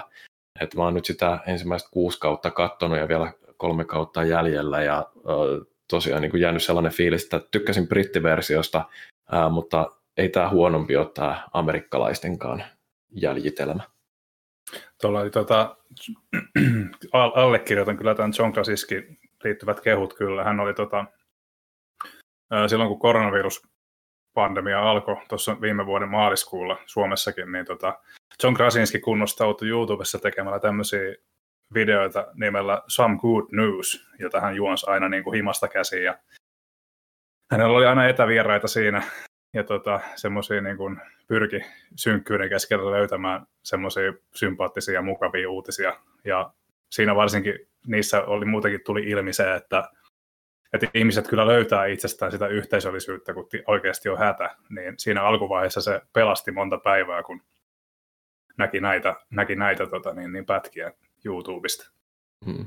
En tiedä, onko tuttu entuudestaan, mutta... En ole tai... katsonut. Täytyy Joo. varmaan kaivella ne jostain esille. Joo, mutta sen mä oon tässä huomannut justiin, että kun tuohon Netflixiin on tottunut ja siihen, että kaikki sarjat lätkästään tai ainakin ö, koko kaudet isketään kerralla sinne jakoon, niin, niin en mä pysty enää kattelemaan TV-sarjoja sillä että yksi jakso viikossa, varsinkin jos on yhtään sellainen jatkuva juonisempi. Että tuommoinen vähintään koko kauden, mieluiten koko sarjan bingettäminen putkeen, niin se on semmoinen ainoa oikea tapa, että sen takia en esimerkiksi ajatellut aloittaa WandaVisionia ennen kuin se on kokonaan siellä Disney Plusassa saatavilla. Mm. Joo, tuntuu, että ei sitä edes muista enää, että pitäisi niin kuin, katsoa kerta viikossa jotain sarjaa, niin se on kyllä kieltämättä. Mulla oli Mandalorianin kanssa sama, että mä ajoin odottaa, että kaikki tulee tuonne Disney Plussaan. Ja no, eipä ollut vielä aikaa sitä katsella, mutta tota, nyt, nyt se ainakin on siellä kokonaisuudessaan. Toi on justiin kääntöpuoli tuossa, että kun Disneyllä ja HBOlla ja näillä muutamilla palveluilla on toi taipumus, että sarjoja julkaistaan jakso viikossa, niin etukäteen on sellainen kauhea odotus, että no niin, tulisi nyt se koko kausi sinne, että voisi katsoa sen putkeen, mutta sitten kun se on siellä kaikki saatavilla, niin sitten onkin tullut jo jotain muuta Netflixiin, ja koska Netflixissä niin se hype käynnistyy samalla hetkellä suunnilleen, kun sarja on saatavilla, niin silloin tietysti niin hypätään ensin, ja sitten joku, en tiedä, Handmaid's Talein neloskausi jää kokonaan katsomatta. Mm, kyllä. Kuulostaa tutulta. Joo, se kyllä omalla kohdalla, vaikka tota, niitä nyt onkin tota tarjontaa tolleen, mutta puhutaan sitten vaikka tota episodimaisesta pelistä tai sarjoista, niin totia, tosiaan tätä on tullut vastaan, että porukka oottelee, että kaikki on saatavilla, mutta omalla kohdalla, jos se kiinnostaa niin kuin jossain määrin, niin ei sitä vaan niin kuin pysty odottamaan sinne mitenkään sinne loppuun saakka, niin kuin, että, että ne kaikki jaksot tai kaikki osat olisi, olisi. Että kyllä sitten itse, itse mennään sille jakso per viikko tahdilla tai sitten joidenkin pelien tapauksessa, tapauksessa jakso per kaksi kuukautta tai mitä näitä on, mutta tota, itse en ole kyllä tuohon sitten lähtenyt. Mm. Se on, kun nykyään on kaikesta, tuntuu olevan vähän runsauden pulaa, niin sitten on aina vaihtoehtoja, mitä tehdä sillä välin, kun odottelee näitä kokonaisia kausia. Niin varmaan senkin takia menee ihmisten katselukäyttäytyminen menee sitten tuohon suuntaan. Tota, oliko Ollilla ja Lauralla katsottuja vai mennäänkö pelaamaan? No, oli tuosta jatkanut kotimaisella linjalla, kun toi Ivalo-sarja tuli tuonne Yle Areenaan, niin sitä sitten kattelin siinä muutamia jaksoja ja sitten kelasin kyllä loppuun loputkin jaksot. Se oli sille ihan ö, ok niin kuin kokemuksena, että kyllä se tuntuu, että se hetke, hetket, mitä sen kanssa vietti, niin ei ne hukkaan mennyt, mutta mm. ei se toki mikään sellainen myöskään huikea juttu ollut kokemuksena myöskään, ja siitä jäi sitten sellaisiakin täysin niin kuin se katsoessa tuli jatkuvasti vähän fiilis, että no olipas toi taas vähän tyhmä juttuja, että, että vähän niin kuin se, ainakaan mitään immersiota ei päässyt oikein syntymään, ja se vähän katkeeli jatkuvasti, jatkuvasti sen suhteen. Ja sitten myös pitkästä aikaa katselin vähän höpö, höpö animea kanssa päälle, että tota, nyt kat- katsomisen suhteen on ollut aika, aika tota, aktiiviset kaksi viikkoa. No niin, hyvä homma. Jos ei siinä ollut Lauralla mitään, niin mennään pelattuihin. Eli tota... joo, joo, ei ollut. Hmm? Mennään vaan ei eteenpäin. Ollut. Jepulis. Tota, pelattujen saralla on ollut myöskin tapahtumia kerrakseen. Öö, meikäläisellä meni vihdoin viimeinen Fallen Order, Star Wars Jedi Fallen Order läpi. Öö, se siitä myöskin inspiroituneena kirjoittelin vähän tekstiä tuonne meidän sivustolle. No mikä sivusto se nyt taas olikaan, eli konsolifin.net. Ja Black Sad Under the Skin etenee myös, eli tämä etsivä kissa, jonka kansikuvan perusteella on täytynyt joidenkin ihmisten huomio herättää kesällä tuolla kaupan puolella. Sitten pitäisi varmaan lähteä Judgmentin pariin takaisin, vaikkakin jotenkin tykkään enemmän tästä Jakutsa-sarjan niin kuin semmoisesta yliampuvuudesta, kun tuntuu, että Judgment, Judgment haluaa olla pesäero niihin olemalla vakavasti otettava rikos, rikosjuoni. Ja tota, musta vaan tuntuu jotenkin, että se ei, se ei ihan ole samalla tasolla kuin toi Jakutsa-sarja. Niin, kun se ja... tosiaan tähän väliin kommentoin tuohon just, että kun itsekin sitä on pelannut, niin kun siitä Jakutsasta ottaa pois sen kaiken over the top jutun ja ne kaikki niin kuin aivan järjettömät ja typerät jutut, niin sit siitä, se on niin iso osa sitä, ja kun se ottaa pois eikä oikeastaan hirveästi anna tilalle, niin onhan se vähän ongelma. No kun mä oon miettinyt, että onko musta jotain vikaa, kun se Judgment ei mulle kauhean hyvin maistu, mutta hyvä kuulla, että on vähän samantyyppisiä kokemuksia. Että, että jotenkin tuntuu, että jos mä nyt onnistun saamaan sen X tuosta Elisan batchista, niin tota, voipi olla, että Jakutsa 7 lähtee testiin tässä hyvinkin nopeasti. Se nimittäin kiinnostaa aika lailla roolipeli lähtökohdansa vuoksi. Öö, jos ei se Judgmentti nyt oikein nappaa, niin mietin tuossa, että pitäisikö vihdoin viimein korkata Red Dead Redemption 2. Se on varmasti hyvinkin häpeällistä, että sitä ei ole vielä tullut pelattua minuuttiakaan, mutta öö, se voisi olla yksi hyvä vaihtoehto. Tai sitten tuossa äsken piti käydä ennen kästiä kaupassa, mutta enpäs kerinytkään kauppaan, kun tuossa korkkasin Switchillä Castlevania Legacy Collectioni, vai mikä nyt olikaan, nämä Castlevania Collectionin kumminkin ja huomasin sitä pelatessa, että kun pelailin sitä Nintendon ensimmäistä osaa, niin ajattelin, että no, eihän tässä nyt varmaan kauaa ole mennyt, niin kello olikin jo lähes varttia vaille viisi, joten eipä sitten lähettykään kauppaan, joten kyllä niissäkin peleissä vähän sen vetovoimaa vielä on. Joten voipi olla, että jatkan sitten siitä, kun tästä saadaan nauhoitukset purkkiin. Mitäs muilla on tullut pelattua? Vähän hiljaisempi viikko sitten taas pelaamisen suhteen ollut tai, tai kaksi viikkoa, mutta, mutta, mutta kuten tästä mieleen tuli vuodelta 2005 tällainen, tai jostain sieltä päin, lainaus Pelit-lehdestä, että vovittaja ei muita pelejä kaipaa, niin näin, näin se vähän menee, että tota, sillä tässä on jatkettu ja ei hirveästi ole myöskään kaipuuta kokenut, kokenut muualle. Tosiaan välillä myös pelannut vähän Final Fantasy 14, että, että tota, ehkä se onkin, että MMORPG-pelaajia ei muita pelejä kaipaa. Mm kyllä niissäkin piisaa varmasti tekemistä. Mä oon pelannut Hitman kolmosta enimmäkseen ja sehän on näin todetusti niin ihan parasta, mitä Hitmanilta on. Voisi sanoa, että on tullut ollen kertaakaan siinä sarjassa tähän mennessä että tota, kuten tuolla meidänkin sivuilla niin hienosti arvosteltiin, niin se kenttäsuunnittelu on ihan täydellisyyttä hipovaa. Siellä on niin häkellyttävän hienoja oivalluksia tehty, että nappaa ihan mukaansa ensin minuutilta asti ja huomasin, että mä olin pitkästä aikaa syventynyt peliin sille, että oli aamujen pikkutunneilla hereillä vielä, koska halusi vaan löytää yhden uuden tavan, miten edetä siinä kentässä. Joo, hyvä kuulla, että se on, se on ilmeisesti maistunut pelaajille hyvin, mitä nyt on katsonut tuota vastaanottoa tässä. Niin. Joo, se on ja se on todella, todella hieno peli, että mukava nähdä, että noinkin, tota, kun se kaavahan ei ole muuttunut oikeastaan ollenkaan nyt mitä 20 vuoden aikana ylikin, niin mm. tota, se, on, se on silti niin kuin jännä, jännä nähdä, että se tota, edelleenkin kuitenkin nappaa mukaansa ja toimii, toimii vieläkin näin hyvin, että mitä sitä turhaa muuttaa, kun homma pelaa. Ja mä odotan nyt hyvin innolla nähdä, että miten toi EO Interactive um, saa tuosta James Bondista aikaiseksi, koska se, tää... se, on, se on kyllä todella, sitä odotan meikäläinenkin innolla kyllä. Joo, koska tämä on niinku nyt semmoinen, että nyt, nyt tuntuu sille, että on saatu niinku oikeasti se oikea tekijä tälle, niin, niin, tälle franchiselle. Mutta sitten tosiaan, että jos on pieni hetki aikaa puhua pelihistorian hienoimmasta tuotoksesta, eli mä oon palannut takaisin Disco Elysiumin pariin, koska siitä on tulossa viimein tämä uh, Ultimate Edition, tai Final Cut, vai miksi ne nyt kutsuukaan sitä, niin maaliskuussa. Ja koskaan ei ole liian aikaista puhua siitä, että kuinka kaikkien pitäisi mennä nyt heti lopettaa, mitä ne tekevät, ja mennä ostamaan Disco Elysium, että he voivat pelata sen ja kokea sen ensimmäistä kertaa, tai vaikka toista tai kymmenettä kertaa. Mikä se on? Uh, Disco Elis... kysyä samaa, että jos avaat pikkasen. Minun on nimen kuullut ja ehkä varmaan nähnyt, mutta ei oikein mitään mielikuvia.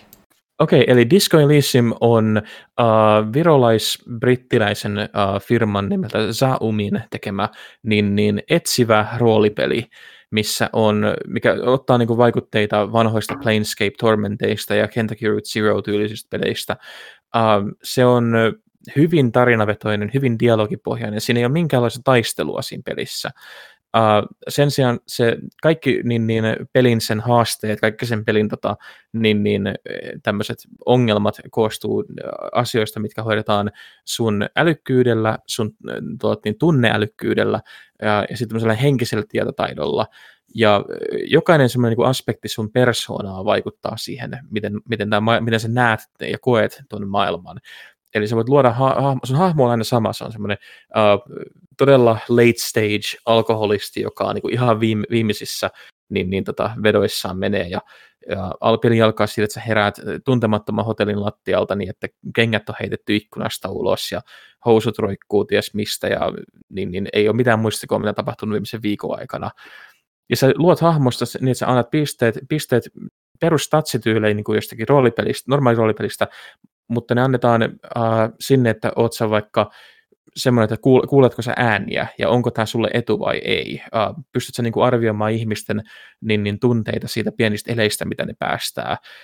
Ja ne lähtee sitten siitä purkautumaan, että, että sä voit vaikka tavata matkalla tyypin, joka alkaa kertoa sulle, että hei, oletko sattumalta kuullut tästä uusi, uusi neoliberalismi kommunismista? Ja se herättää sun päässä ajatuksen, että olenko, haluanko kuulla. Ja se ajatus lähtee purkautuu omana vyyhtinään, mikä luo täysin uudenlaisen etenemiskaavan hahmolle, että se voi sitä kautta päätyä ajattelemaan maailmaa eri tavalla. Ja tämä kuulostaa tosi, tosi monimutkaisesti sekaisuusalta, mutta niin tämä on pelissä toteutettu sellaisella tavalla, että se on vaan, niin en ole koskaan aiemmin nähnyt tämmöistä. Uh, visuaaliselta tyyliltään se näyttää sekoitukselta Ilja Repinin ja Jenny Savillen maalauksia. Se on kokonaan niin kuin näyttää käsin maalatulta se ottaa vaikutteita meidän lähihistoriasta Venäjän kanssa. Se on hyvin vahvasti käsittelee niin Estonialla ja virolaista tällaista niin traumaa, mitä sieltä on tullut ja siinä on yksi parhaita niin brittiläisen niin, niin tämmöisen alternative-musiikin, British Sea Powerin niin soundtrackeja, mitä koostettiin kolme vuotta, että ne sai sen kuulostamaan just oikealta sekoitukselta semmoista toiveikasta melankoliaa, joka on koostettu eri sampleista ja satunnaisista instrumenteista, mitä on löydetty ympäri kämppää. Um, tämä peli aiheutti itsellä sen, että kun mä pelasin sen, niin se palautti uskon siihen, että peliteollisuus voi olla jotain muuta, ja mä en voi muuta kuin kehua sitä maasta taivaisiin, ja mä tuun kehumaan sitä lähempänä sitten, kun tämä julkaisu tulee. Mutta mä suosittelen kaikille, että jos on vähänkään kiinnostusta hyviä tarinoita kohtaan, jotka yllättää, jotka saa jatkuvasti miettimään, että miten, miten itse pelaa, minkälainen henkilö on pelaajana, niin tämä on semmoinen mestariteos, mitä ei kannata ohittaa. Hmm. Varsinkin kun nyt tämä Final Cut tulee, niin tässä on vielä se, se hyvä puoli, että kun tämä maaliskuussa ilmestyy näille isoimmille konsoleille ja tota, PClle, niin tämä on ilmainen vanhan version omistajille. Ja tota, no sopii jollakin. Ja, ja sitten toi Switch saa myöskin omansa. Xbox Series X ja S saa, niin kuin myöskin Nintendo Switch saa oman versionsa kesällä 2021. Ja tämä Final Cut tulee tosiaan tolle, tolle, tolle, tolle Pleikkari Vitoselle ja tosiaan tietokoneelle jo aiemmin. Ja Final Cutissa on mukana nähtävästi täysin, täysin tota niin, ääninäytelty, tä, täydellinen ääninäyttely, miten se nyt sanoisi. Eli siis kaikki hahmot lausuvat kaikki vuorosanansa. Ja myöskin pelattavuutta on parannettu ja tukku muita uudistuksia. Eli jos vielä pari kuukautta jaksaa odotella, niin silloin viimeistään on hyvä hetki hypätä, hypätä Disco Elysiumin pariin. Ja Switch-käyttäjille tietysti menee vähän menee sinne kesälle sitten, mutta tota, kiva, että tämä saadaan isommalle yleisölle, kun tämä on aikaisemmin ollut PC-pelaajille vaan. No jos miet jatkan tästä, tota, mitä itse pelannut, miet tälle ihan lyhykäisesti, että kun minua hirveästi kiinnostaa, mitä Jyri on pelannut, niin se, että minä olen tietenkin nyt pelannut Resident Evil 3 remakea, ei siitä sen kummempaa, mutta sitten toinen, mitä olen nyt pelannut tässä, niin on Minecraft, viitaten tota, viime podcastiin, jossa puhuimme tästä Helmet-pelihaasteesta, joissa Minecraft on yksi niin kuin niistä peleistä, ja tässä mä niin sanotusti reenaan niin hassuilta, kun se kuulostaa mie treenaan sitä, kun on ajatuksena ottaa tämä pelaaminen, että mie teen niin sanotun hardcoren, eli tarkoitus päästä levi, peli läpi niin kuin kuolematta, että jos sä kuolet, niin se on siinä. Ja vaikeustaso on luonnollisesti hard, niin me olen vähän, vähän silleen, että pakko vähän treenaa, että jos tota, se, että tota, ensimmäinen mörkö, kuka tulee vastaan ja tappaa, niin se on sitten niin kuin siinä, niin se on vähän ehkä harmi. Mutta sitten Jyri ja kauan odotetut pelatut pelit. Kauan odotetut, joo. Ei mä tuossa mietin, että niin, mulla olisi ollut parikin hyvää sellaista aasinsiltaa toisaalta tuosta, mitä niin kuin, äh, Joonatan puhui tästä Disco Elysiumista, että että se on niin kuin jotain ihan muuta, niin, niin mulla on tällainen peli, joka on ihan just sitä samaa, ja sitten tota, toisaalta taas, että niin kuin Bovittaja ei muita pelejä kaipaa, niin Destiny 2 pelaaja ei todellakaan kaipaa mitään muuta, että se on niin kuin, ää, sellainen päivittäinen riesa, johon täytyy palata, mutta tota, mä en tiedä, että haluanko mä puhua siitä sen enempää. No, miksi et sä halua puhua siitä enempää? Se on, se on sellaista perkeleen kräkkiä, että niin kun, et sama juttu oikeastaan kuin sen ensimmäisen Destinin kanssa, jota mä kellotin sen, en tiedä kuinka monta kymmentä vuorokautta tehokasta peliaikaa, niin tässä Destiny 2 on ihan just se, että niin, se ei ole millään lailla hauska peli, että siinä ei ole niin kuin minkäänlaista järkevää sisältöä, että ainoa mitä siinä tehdään, niin joka päivä käydään keräämässä Towerista kaikilta niiltä eri kauppialta niiden tarjoamat bountit, jotka on jotain tyyliin niin kuin, että ammu ö, automaattikiväärillä ö, 20 ökkömönkiäistä päähän tai ö, käytä jotain solar damakea tuottavaa asetta 50 viholliseen.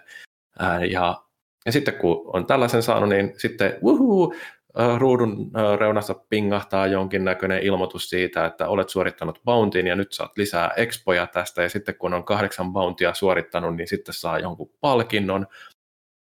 Ja, ja tämä on just niin mielenkiintoista kuin mitä sitä voisi kuvitella. Tämä on, on todennäköisesti samanlaista kuin mikä, mitä joku World of Warcraftin pelaaminen, että et ei se hauskaa ole, mutta sitä on pakko tehdä, kun kerta on lähtenyt liikkeelle. eikö siellä, tota, niin, korjaa jos olen väärässä, mutta eikö Destiny 2 tehnyt tässä taannoin semmoisen niin NS-nollauksen, eli siellä niin kuin, se alkoi paisua niin isoksi ja serverit oli kovilla, niin siellä ilmeisesti tehtiin tämmöinen niin kuin nollaus, eli planeetat räjähti tai jotain tällaista, että sen ei pääse enää kaikkiin samoihin paikkoihin kuin julkaisussa, vai onko Joo, siis ei sitä ihan nollattu, mutta siitä noin puolet sisällöstä vietiin pois, että osittain varmaan siinä oli syynä tämä, että se pelipaketti itsessään alkoi olla niin jumalattoman iso, että jos sinne saa uutta sisältöä mahdutettua, niin jotain tarvitsi siivota pois ja Bungie puhuu tällaisesta holviin siirtämisestä, että siellä tosiaan ää, viisi planeettaa tai ää, muuta pelattavaa aluetta, niin ne siirrettiin pois. Sieltä raivattiin yksi raidi, jossa niin kuin ärsyttävänä puolena tämä raidin suorittaminen oli yhden trofin ehtona, että ne muutti yhden trofin kriteereitä siinä sitten kesken tämän pelin. Ja tota, mitähän muuta hauskaa siinä tehtiin? No sitten sinne tuotiin tietysti tämä Saturnuksen kuu Europa, siihen vai onko se Jupiterin kuu, no joku planeetta tuolla kuitenkin. Ja tota noin, niin vähän sitten uudenlaisia maisemia, missä voi ampua niitä täsmälleen samoja vihollisia, jotka oli niillä viidellä poistetullakin planeetalla. Uh, mutta tämä on varmaan osittain justiin sitä, että kun on näitä Games as a Service-tyyppisiä pelejä, mä en oikein tiedä, että mikä niille olisi hyvä suomenkielinen sisä, termi, siis varmaan joku sellainen uh, maksullisen sisällön jakelualusta tai jotain, niin mm. tota, uh, eihän siinä muuta oikeastaan tarkoitusta niillä pelin kehittäjillä on kuin se, että yritetään saada päivästä toiseen ihmiset tulee sen pelin pariin, että kun kolmen kuukauden välein siellä vaihtuu tämä kausi, niin sitten voidaan myydä 10 euron arvoinen uusi ö, kausipassi ja tällä huolehtia siitä, että ei pääse joulujuhlissa sitten juomat loppumaan.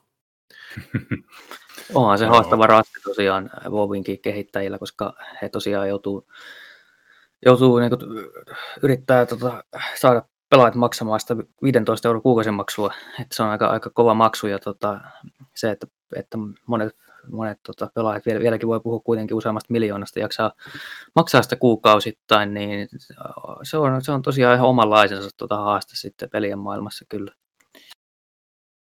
Joo, mä en ole kauhean innoissaan tuosta, kun puhutaan siitä, että Halo Infinite olisi myöskin tähän, tähän kelkkaan lähdössä, niin huhujen mukaan, niin en tiedä kuinka tietysti kymmenen vuotta pelattava Halo kuulostaa ajatuksena ihan kivalta, mutta en tiedä sitten, että miten niin kuin sarjan fanit tykkäisi tästä, mutta mm.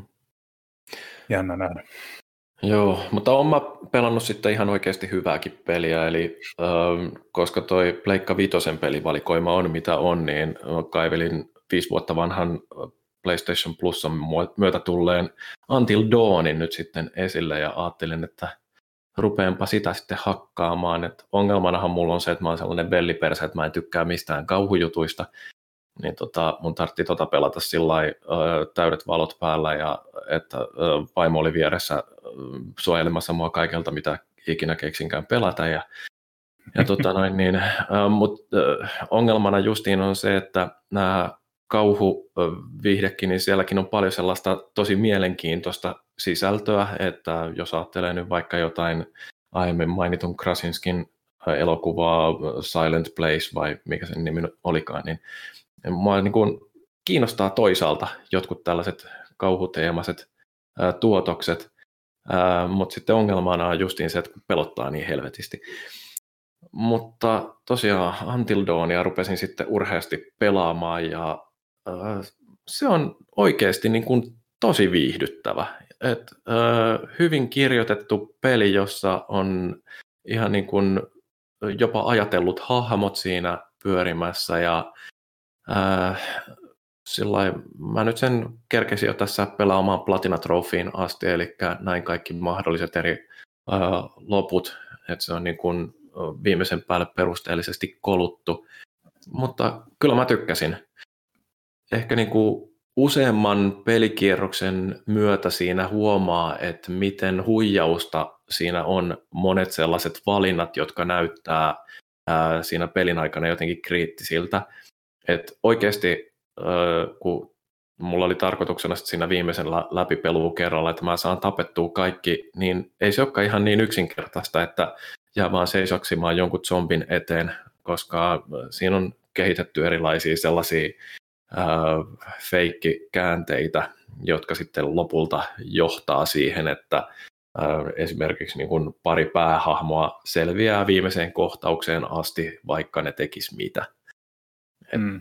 niin kuin todellista pelattavaa siinä pelissä on hyvin rajatusti, mutta toisaalta mä tykkäsin, se ö, jakso viihdyttää sen aikaa, mitä sitä pelasi, ja kyllä sitä uskaltaa suositella kaikille, jotka tykkää videopeleistä. Mulle kyllä kans maistui Until Dawn aikoinaan. Ei toki ihan Platinum Trophy verran, mutta ehkä, tota, ehkä siihen aikaan oli öö, kiirus lähtee muiden, muiden pelituotosten pariin, niin siihen voisi kyllä palata, jahka PS5 tulee taloon ja saa siihen vähän sujuvamman ruudun päivityksen, niin olisi kyllä kiva nähdä ne kaikki skenaariot, koska mä en niitä itse katsonut YouTubesta jälkikäteen, niin tota, olisi ihan hauska, hauska nähdä nämä kaikki mahdolliset jutut, mitä voi, mitä voi siinä pelissä tapahtua.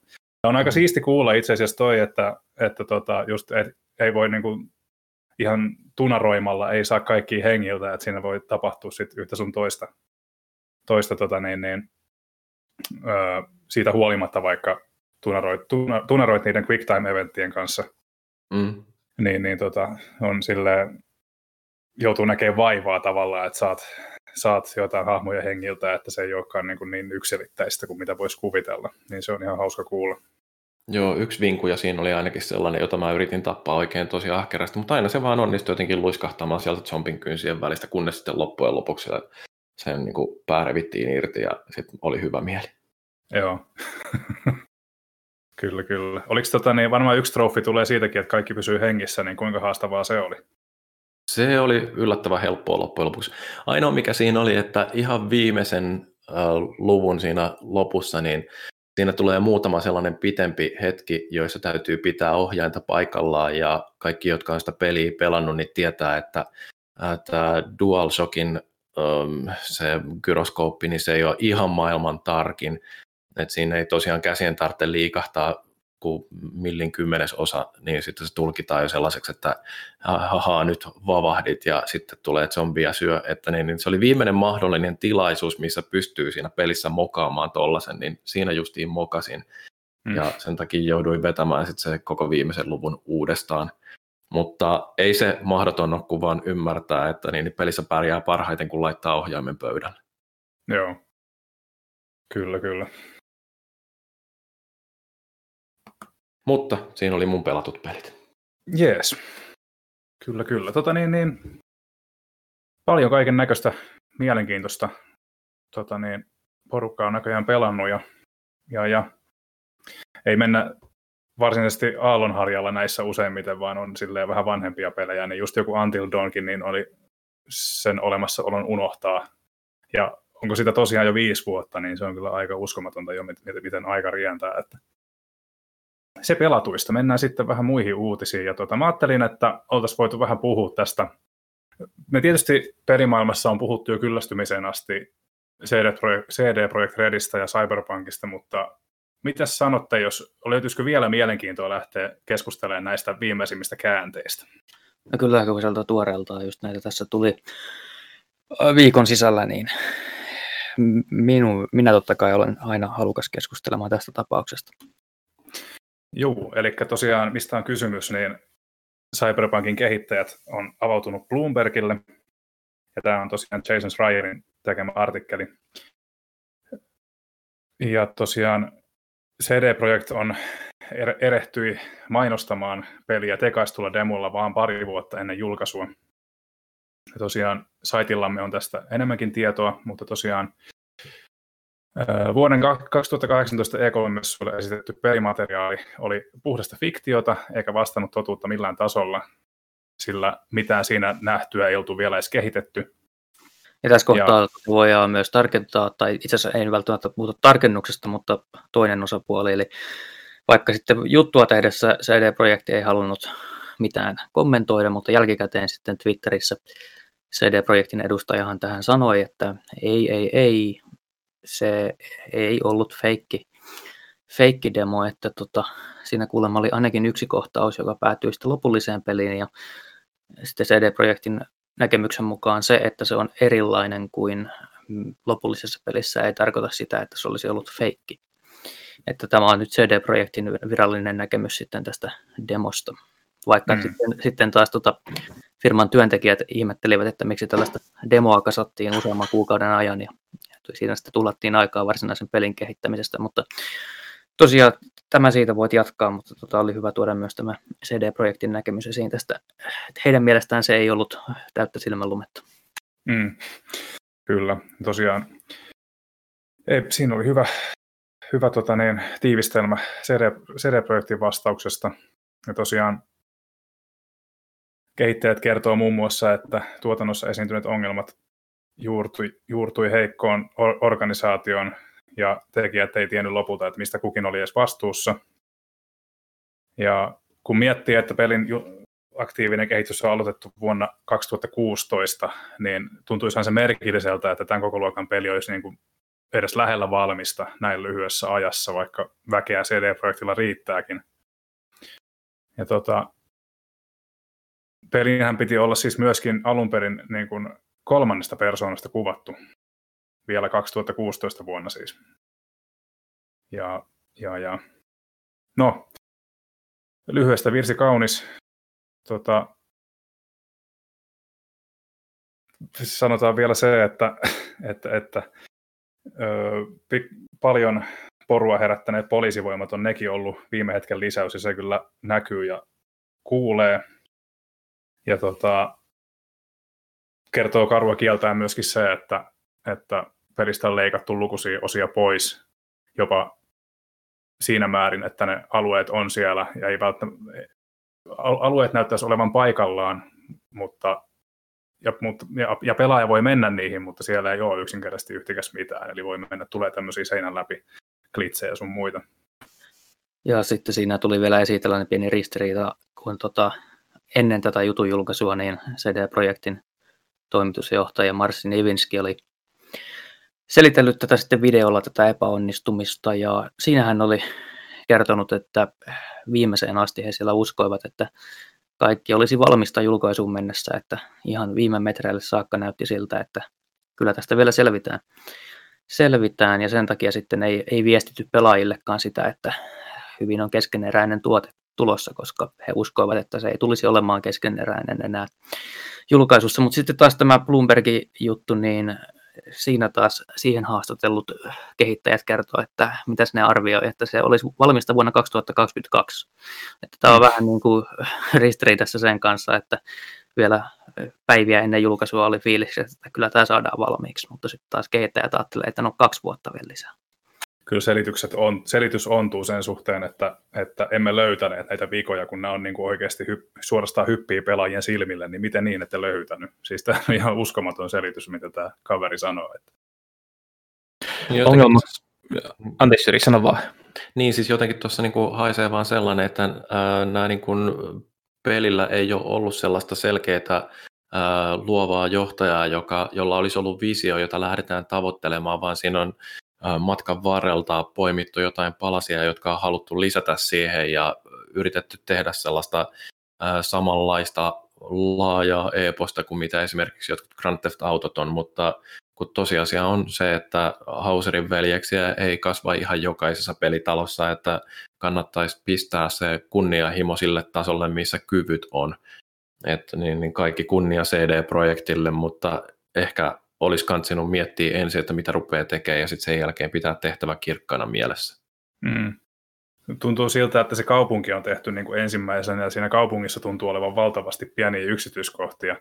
Ja sitten niin kuin kaikki se tekeminen siellä sisällä on jäänyt puolitiehen, koska aika on loppunut yksinkertaisesti kesken. Minä sanon tähän väliin, että mietin just, että itse en ole peliä pelannut, mutta itse kun juurikin näin tämän niin sanotun tekaistun trailerin, niin oli sillä, että vau, että toihan on, niin kuin, näyttää tosi hyvältä ja voisi just niin kuin itse silloin paljon pelasin tota, GTA Vitosta, niin mä ajattelin, että vitsi, että toihan olisi semmoinen, mitä voisi itse pelata ja, ja sitten ajatus juurikin se, että voi pelata kaverien kanssa.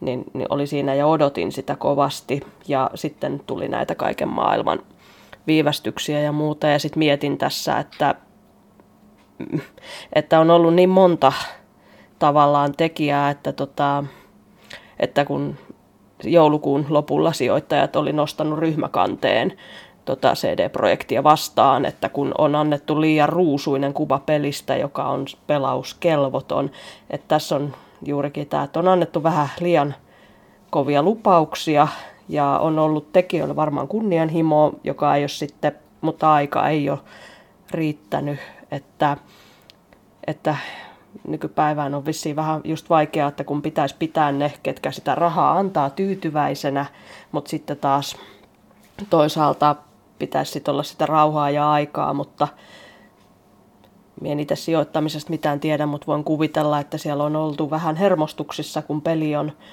myöhästynyt ja viivästynyt ja, ja olisi kiva niin kuin saada rahat siitä. Ja sitten käy näin kaameesti, että niin kuin PlayStation 4 ja Xboxin versiot saa palauttaa kaikki, kun se ei yksinkertaisesti toimi. Niin, no, noista sijoittajista täytyy sanoa, että ne on, ne on ihan yksinkertaisesti vain idiootteja ja ansaitsivat menettää rahansa, koska sijoittamisesta mä tiedän sen verran, että älä koskaan sijoita sellaiseen asiaan, mistä et ymmärrä, äläkä koskaan sijoita sellaista rahaa, jota sulla ei ole varaa menettää. Mutta toisaalta sitten tässä tulee tämä oikeudenkäyttö ja sen epäkohdat esille, että kuluttajaa saa kusta silmään niin paljon kuin jaksaa, mutta auta armias, jos viet joltain sijoittajalta sen rahat, niin kyllä sitten ollaan rosiksessa ja siitä, siitä tulee sitten itkua ja hammasta kiristystä. Aamen. Mä sanotaan näin, että pikkusen, pikkusen tota iloisempaan, iloisempaan tota suuntaan. Eli tiedän ainakin yhden ihmisen, joka on sen tota, todistetusti vetänyt läpi alkuperäisellä PlayStation 4 ilman, että kone on, kone on niin kuin hajonnut käsiin. Öö, eli, toi, eli tarkoittaa siis sitä, että siis nykyse, nykymuodossaan peli, vaikka se rikki onkin, niin on mahdollista vetää läpi vanhalla raudalla, mutta tosiaan kaverikin sanoi sitä, että, että ei se nyt optimikokemus ollut. Ja toisti samaa mantraa kuin mitä monet muut, että, että tota, oli ihan jees, olihan se rikki, mutta tulevaisuudessa se on todennäköisesti vielä aika paljon parempi. Jotenkin se on vähän myöhästi, kun varsinkin kun puhutaan, niin kun puhutaan tällaista yksin pelistä, niin mun mielestä siinä kohtaa niin se on ihan sama, missä kunnossa se on joskus myöhemmin, koska yksin peli on niin kuin se on elämä alkaa siitä, kun se julkaistaan ja se kestää sen joku kaksi viikkoa, ja sitten jos se kahden viikon jälkeen niin kun sä pelaat sen läpi, ja sitten se on ihan sama, mitä sillä sen jälkeen tehdään. Se on eri asia, jos joku monin peli tai tällainen just tällainen niin pelipalveluna systeemi, mutta yksin pelillä se on näin karu juttu, että se, on, se pitää olla valmis silloin, kun se tulee ulos, ja sitten kaikki, kaikki sen jälkeen tulee vaan jo liian myöhäistä. Mm. Isompi ongelma tässähän on siis se, että niin, niin, ei se myöskään, että CD-projekti on hoitanut asiat huonosti, tai se, että heillä on peli julkaistu rikkinäisenä, vaan että kun Jason Schreier tästä ilmoitti, ja on puhunut tästä jo pitkään, hän, hän oli ensimmäisiä, jotka puhuivat jo viime vuonna, että viime vuoden alkupuolella, että tämä peli ei tule ole valmis, tämä peli on suuressa ongelmissa, niin tota, pelaajien reaktio tähän asiaan oli siis semmoinen äärimmäinen mielisyys häntä kohtaan ja vieläkin tällä hetkellä semmoinen puolustelu, että kyllä tämä peli varmasti paranee, tämä, tämä ei saa kritisoida tätä, kun tämä on niin vaikea toteuttaa. se vahvistaa vaan sen, että tällaisia tulee tapahtumaan enemmän. tosi monihan on kysellyt, että onko tämä nyt se, joka tekee sen, että AAA-pelit viimein alkaa ottaa jonkinlaista vastuuta itsestään, niin ei, ei tule ole se koska vaikka nytkin CD Projekt on menettänyt rahaa ja on joutunut oikeusjuttuihin, niin melkein voin taata, että he kuitenkin viiden, kuuden vuoden kuluttua palaavat uuden pelin kanssa, ja tämä tulee ole unohdettu, tämä tulee ole niitä ihmistä odottaa sitä seuraavaa, ja, ja eivät tule oppimaan tästä ongelmasta, että tämä on suurempi kokonaisen niin, niin teollisuuden kattava ongelma parhaillaan. Mm, mm. Näin justiinsa. Paha, paha ilkeä toimittaja uhkaa tällaista mukavaa, sympaattista firmaa. Siis Jason Schreierista on pakko sanoa vielä, että hän, siis tämä, ja Joonatan sanoi, niin pitää paikkansa, eli hän sai vähintäänkin kyseenalaisia viestejä ympäri ämpäri, kun hän toi näitä ongelmia ilmi. Ja en tiedä sitten, että kuinka moni on mahtanut pyytää, pyytää tätä käytöstä anteeksi, mutta Jason Schreier ei ole varmasti ainoa tämmöinen henkilö, joka saa tätä lokaa niskansa, vaikka hän tuo vain oikeasti faktoja ilmi. Joo, ja Schreierhan on siis siitä, että hän on harvoja, ellei jopa ainoita oikeasti tutkivia pelijournalisteja, joka oikeasti käyttää ihan mielettömän määrän, aikaa, ja ihan, hänellähän on varmaan pelialan parhaimmat kontaktit. Eli että jos mm. hän, hän jotain sanoo, niin siinä on taustalla niin pitkä aika ja niin, niin älytön tämmöinen CV, että mä itse ainakin luottaisin melkein, melkein lähestulkoon täydellisesti siihen, mitä hän sanoi, että asia on niin. Niin, semmoinen turha sensaatiohakuisuus on poissa, että keskitytään no, olennaiseen ja faktoihin. Siis, tota, joo, pelifirmat on varmaan tottunut siihen, kun niitä niin kiltisti kohdellaan ja, ja tota, ei, ei ketään oikein niin kuin kiinnosta selvittää, mitä asiat oikeasti on, niin sit kun, sit kun jotain kiinnostaakin, niin se on sitä aivan uskomaton niin kuin, juttu ja siihen niin kuin, ei yhtään niin kuin, osata reagoida ja, ja niin edespäin, kun saa, saakin sitten tällaista niin kuin, kohtelua niin kuin oikeassa maailmassa saadaan, eikä vaan tällaisessa leikkimisen ja pelien kivassa maailmassa. Fake news, fake news. uudet konsolit tulivat, mutta kuka ne sai käsiinsä? Harvat ja valitut. Minä. niin. Täällä, vielä, täällä huushollissa vielä odotellaan omaa, ja tota, Microbitin, Microbitin selvityksen mukaan niin uuden konsolisukupolven laitteiston saatavuus on edelleen valitettavasti heikkoa. Ja, ja, mutta onneksi mutta, myös toinen asia, mikä on heikkoa, on niin kuin pelien saatavuus näillä laitteilla, mutta aina niin. ei, ei sillä ollut mitään väliä. Ja, totta. Mutta kun FOMO, FOMO on tota aito juttu, Fear of Missing Out, niin ja, se on vaan pakko saada. no joo, tuota, tosiaan tässä Microbitin jutussa mu- haastateltiin muutamaa, muutamia isompien ketjujen henkilökuntaa ja tosiaan verkkokaupa.comista kerrottiin, että, ja myöskin Gigantista ja Elisalta kerrottiin samansuuntaista viestiä, eli menee kesään ennen kuin se saadaan niin kuin oikeasti hyllyille asti sillä, sillä tavalla, että, että se siellä hetken aikaa seisoskeleekin. Ja tosiaan Gigantin myyntipäällikkö Jukka Erkinheim summasi aika osuvasti, että 13 työvuoden aikana hän ei muista, milloin on viimeksi ollut tämmöinen tilanne minkään tuotteen kanssa. Et tota, kyllä kysyttyä tavaraa on. Ja tosiaan niin, se on hyvä pointti. Pelejä ei juurikaan ole, mutta esimerkiksi omassa taloudessa ei tällä hetkellä ole semmoista uuden tai niin kuin nykyisen sukupolven Xboxia, jolla voi pelata näitä uusia pelejä, niin tota, itsellä se olisi vähän niin kuin tarpeellinen työkalu, joka olisi ihan kiva saada tässä mieluummin sooner kuin later. Mutta tota, katsotaan nyt, miten käy. Päädyin päädyin tuonne selaamaan Elisan sivuja eilen ja siellä oli tosiaan ennakkotilausmahdollisuus. Katsotaan, miten tota, pitäisi saada viesti tässä parin päivän sisällä, että saanko, saanko oman laitteeni vai en. Mutta jotain tota... outoa noissa on kyllä tuossa komponenttien saatavuudessa, kun justiin katsoi foorumilta, että siellä, no tietysti tämä perustuu taas johonkin VG Chartsin lukemiin, mutta että jos siellä esimerkiksi Pleikka Vitosta on saatu toimitettua tai myytyä niin kuin edellisen viikon aikana vähän reilu 200 000 kappaletta, niin se tarkoittaa, että niiden tuotantokapasiteetti on tällä hetkellä alle miljoona konsolia kuussa, joka kuulostaa ihan älyttömän vähäiseltä, kun yleensä tässä vaiheessa pitäisi olla lähempänä kahta miljoonaa tai jopa yli. Et, mm. äh, et, tota noin, niin, kyllä äh, ihan selkeästi markkinoilla on nyt puutetta niistä komponenteista, mikä selittää sitä, että minkä takia jotkut joutuu odottelemaan noita laitteitansa.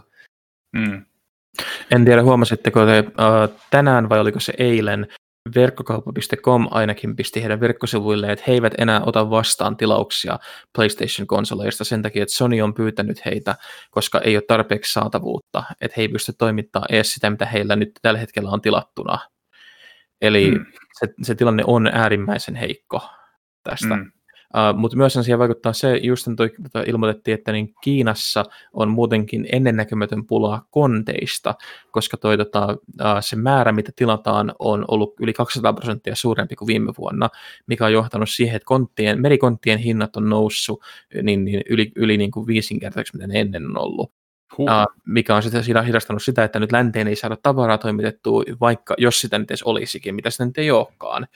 Eli jos niin kuin, haluamatta olla niin vastarannan kiske tai semmoinen tuomion, tuomion laulaja, niin mä en näkisi, että tämä asia tulee parantua vielä tämän vuoden puolella ollenkaan. Että hyvin mahdollista on pelaajien kannattaa varautua siihen, että pahimmassa tapauksessa ihmiset venaa niitä tammikuussa 2021 vielä. Tai 22. Niin, sitten kun ollaan vanhoja. Seuraava, saadaan PS6 sitten just sopivasti. Mm. Toivottavasti sillä olisi sitten jotain pelattavaakin.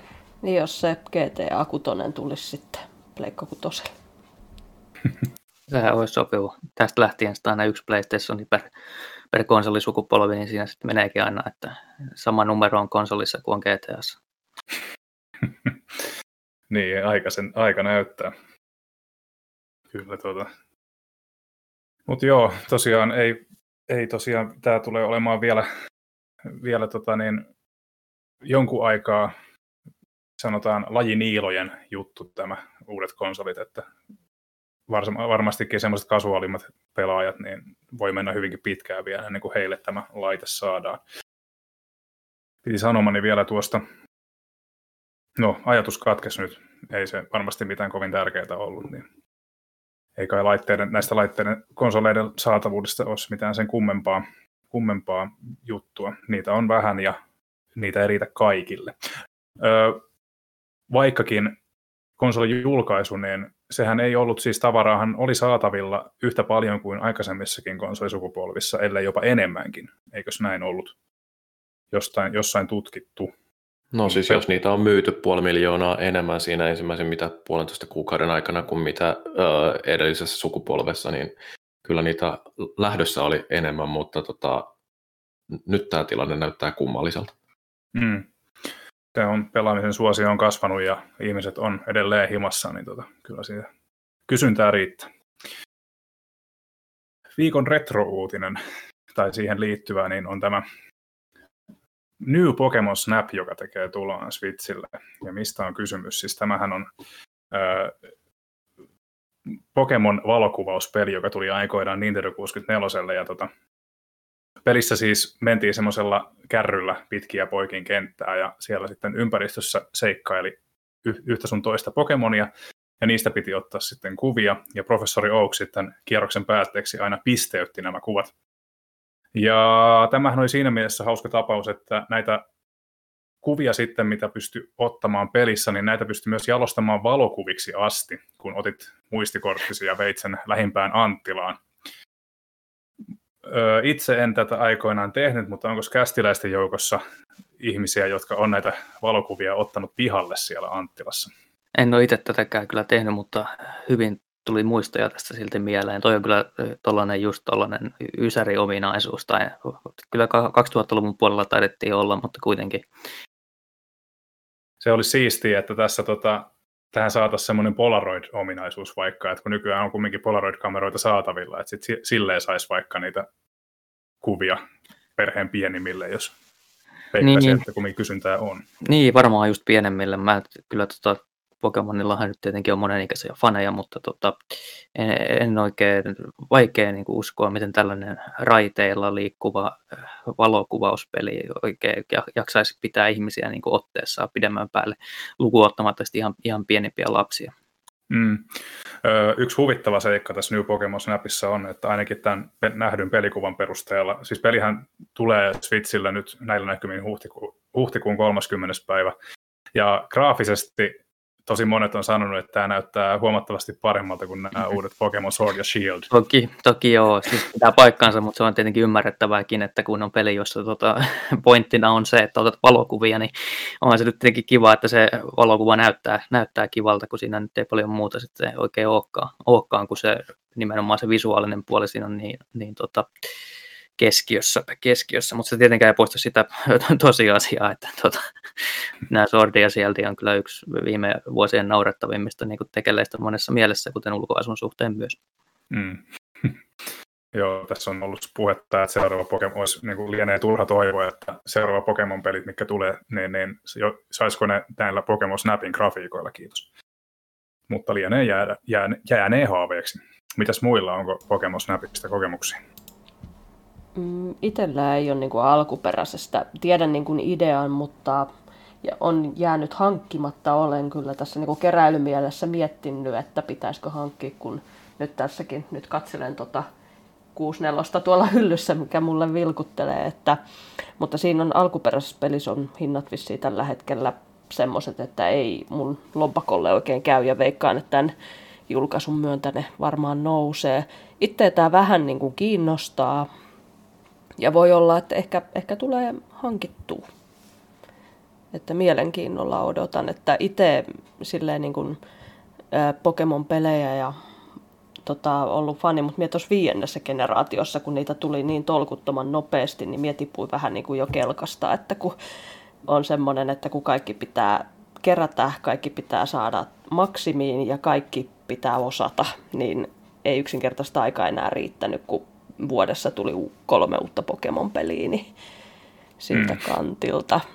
Mutta tätä niin kuin otan mielenkiinnolla, että aikaisempi, kun tehtiin aikaisemmasta tuosta Redistä, Bluesta ja Yellowsta tämmöinen oma tämä Let's Go Eevee ja Let's Go Pikachu, niin tota, se oli viihdyttävä ja minä vähän ehkä tältä odotan samaa. Että toivotaan. Mm. Tuosta tuli mieleen just tämä, että tämä on kyllä taas yksi juttu, mistä pelifirmat pääsee läpi ihan niin kuin te- tekee mitä huvittaa, ihan järjettömiä juttuja, joten tämä, että julkaistaan niin kuin aina Pokemonista niin kuin kaksi versiota samasta pelistä, eli julkaistaan niin kuin sama peli kaksi kertaa, niin kuin, Cyberpunkistakin olisi julkaistu Cyberpunk Red ja Cyberpunk Blue. Toisessa, on, niin kuin, toisessa yksi vihollinen on erilainen kuin toisessa, että, tota, varmaan ei kukaan pelaaja olisi yhtään hermostunut tästä. Niin, vähän eri viholliset ja eri aseet, niin sehän on siinä sitten osta kaksi kertaa, please. Hei, tota, välihuomiona, niin Pokemon Snap postikuluinen, niin tällä hetkellä rokottaa lompakkoa tuolla huutonetissä 25 euron verran, että ei muuta kuin huutamaan. Wow, sehän kuulostaa itse halvalta. Joo, yllättävänkin edullista. Joo, kyllä kuulostaa. Onko alkuperäinen kotelo, ohjekirja ja missä kunnossa peli on? No kyllä täytyy sen verran vähän tyynnyttää, että tämä on valitettavasti vain pelkkä kasetti. Että... No niin. Ja kunto on... näyttäisi olevan ihan hyvä. Joo, eli se pelkkä kotelo on 50, ohjekirja on ainakin 20. Mm. Et siitä voisit kukin summata, että paljon se on, plus sit postikulut ja näin poispäin. Mua, mua. Mitäs, onko Jyrillä ja Joonatanilla Pokemon Snap-muistoja vai mennäänkö eteenpäin? Mä oon pelannut vaan Pokemon Gota ja sitäkin hyvin vähän. Mm. Se varmaan on jo, tai siis niin kuin tietenkin Jyri meidän vanhemman sukupolven edustajana niin ei ikinä ollut mukana tässä Pokemonin hypessä silloin aikoinaan. Joo, pitää aina kysyä, että kun eihän sitä koskaan tiedä. Pokemonhan on kumminkin niin universaalia. Joo, niin... mutta se on vaan ymmärrettävä. No mites vielä tämä Joonatan? Hän on kuollut. Joonatan on Lost in Space. Tota niin, niin. Me tässä käsiteltiinkin vähän tota Cyberpunk-farssia, farssia, jossa Marsin Ivinski puhuu videolla, joten siirrytäänkö seuraavaksi ö, kysymyksiin ja vastauksiin? Ja niitähän ei ole siis ihan hirveästi tullut, mutta saimme nyt kumminkin tähän lähetykseen sitten ensimmäiset, ja koska viimeksi tämä unohtui ottaa mukaan, niin nyt, otetaan se, nyt kerrataan tämä palaute kokonaisuudessa, eli foorumilta uuden vuoden kynnyksellä Ippanis laittaa seuraavaa. Nyt on äänenlaatu saatu miellyttävälle tasolle. Kiitos korjauksesta. Itse pidän paljon Drop Frames podcastissa, joka on Twitchin puolella, jossa paneelissa on nimimerkit se, tämä ja tuo. Heillä on näin yleisellä tasolla aika hyvä runko, ja pidän erityisesti heidän osiostaan analysoida jotain tiettyä peliä. Ehkä tästä voisi ottaa koppia siinä mielessä, että välttää yksin puhelua. Jos joku teistä kertoo jotain, sitä ei muilla, ja sitten muilla ei ole siihen sen kummemmin sanottavaa, koska ei ole pelannut. Ehkä voisitte ottaa aikaa jo jonkun pelin käsittelyn, jos sovitte, että ainakin muutama pelaa samaa peliä, jolloin siitä syntyy oikea keskustelu yksin puhelun sijaan. Tästä, olla, tästä ollaan otettu koppia, voidaan puhua kohta lisää. Kaikkien ei tarvitse, mutta olisi hyvä, jos ainakin kaksi tai useampi tekisi näin. Jos on palleja, suora lainaus, niin ehkä jonkun voisi saada Housemarkilta podcastiin kommentoimaan uutta peliä, kehitystä, mistä idea tuli ja niin edelleen. Voisi kuvitella, että hekin voisivat nähdä tuon mahdollisuuden hyvällä markkinoille kohderyhmänä kuitenkin on konsolipelaamista kiinnostuneet. Muuten mukavaa, jatkaa samaan malliin. Eli otetaan tästä pari knoppia, eli tosiaan ensimmäisenä tämä, tämä tota niin, niin, kuukauden peli idea ollaan nyt pyöritelty tässä huikeat 24 tuntia kohta. Ja siitä ainakin meikäläinen innostui, ja se on hyvin, hyvinkin todennäköistä, että sellainen tulevaisuudessa tulisi mukaan ja tuota, idea on hyvä, kiitos siitä. Se, mikä se tulee olemaan vielä, niin sitä en tietenkään vielä osaa kertoa, mutta pistetään korvan taakse. Housemark, se, Housemarkista sen verran, että voinen sen tässä jo paljastaa, että ollaan suunniteltu ottavamme vieraita, mutta aikatauluja ei ole vielä vielä solmittu missään, ja ymmärrettävistä syistä Housemarkillakin porukka on varmasti aika kiireistä tässä, koska peli on tulossa tässä ensimmäisen neljänneksen aikana, jos nyt ihan väärin muista. Mikä peli sieltä oli tulossa? Uh, Returnal PS5. Joo, joo. Niin, niin siellä varmasti kiirettä pitää näin julkaisun kynnyksellä, joten toivottavasti saamme vieraita myöskin konsolifinin ulkopuolelta. No sitten täällä on kysymys Patteri Akkelin kipurahalta. Ja tämä on tosiaan sivustolta napattu ja nämä on tulleet meille tuossa 7. tammikuuta. Kuuntelitteko vanhaa Konsolifin podcastia? Tykkäsittekö? Se oli ihan paska. Säikähdi. Mä en itse kuunnellut, tangenttia kuuntelin pari jaksoa, se oli mun mielestä ihan mukavaa höpöttelyä. Tuhomursu vaikutti mielenkiintoiselta kaverilta, terveisiä vaan sinne.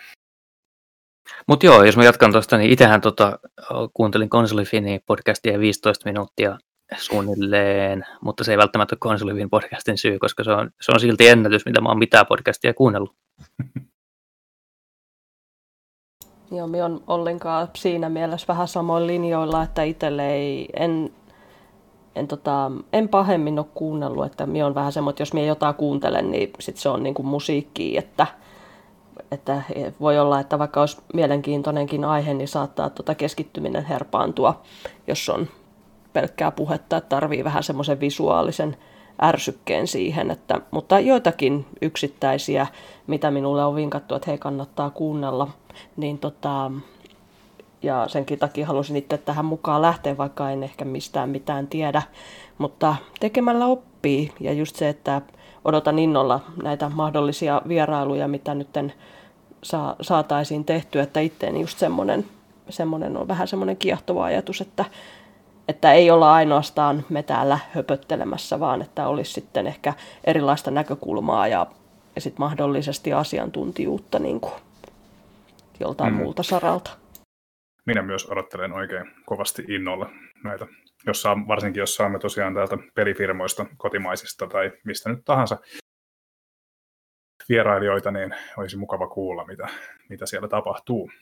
Seuraava kysymys. Kuka oli lempijuontajanne? No koska mä oon kuunnellut hyvinkin vähän, niin sehän on tietenkin Jyri. Niin, oliko Konsolifini podcastilla ikinä ketään muuta juontajaa kuin Jyri?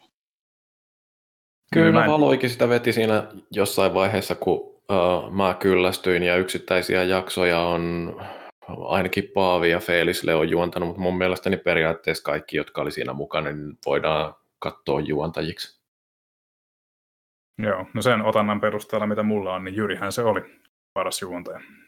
Joo, no siis musta meillä oli tosi paljon hyviä tyyppejä, että tota noin, niin Tuho Murso nyt tietysti on sellainen legenda, joka, jolla oli hyvää läppää aina ja, ää, ja tota noin, niin suorastaan ä, väsyttävän paljon siltä irtos sitä juttua.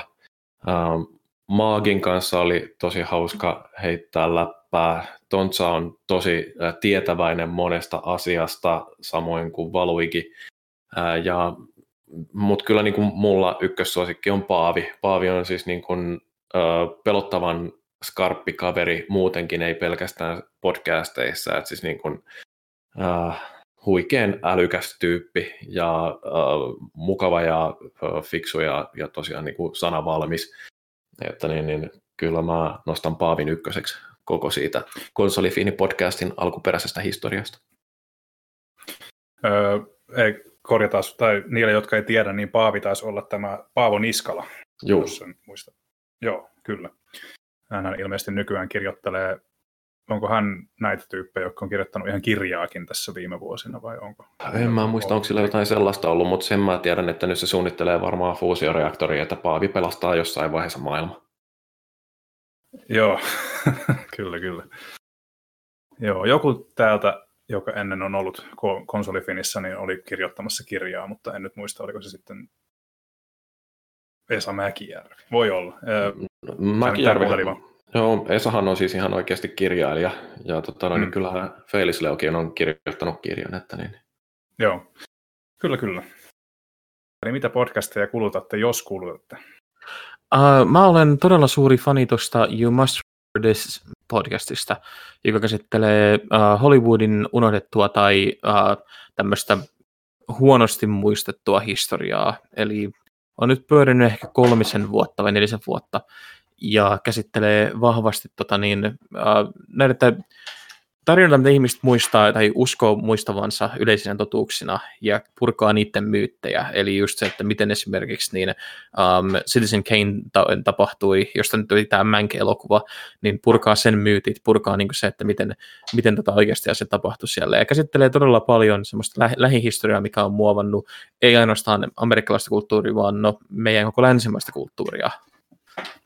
Niin se on varmaan se. Ja sitten toi Conan O'Brien Needs a Friend, joka on semmoinen, mitä aina käyn kuuntelemassa, kun haluaa nauraa, mikä on aika usein. Onko tämä joku korona-ajan tuotos, tämä, tämä Conanin podcasti, vai onko tämä ollut Joo. pitkäänkin?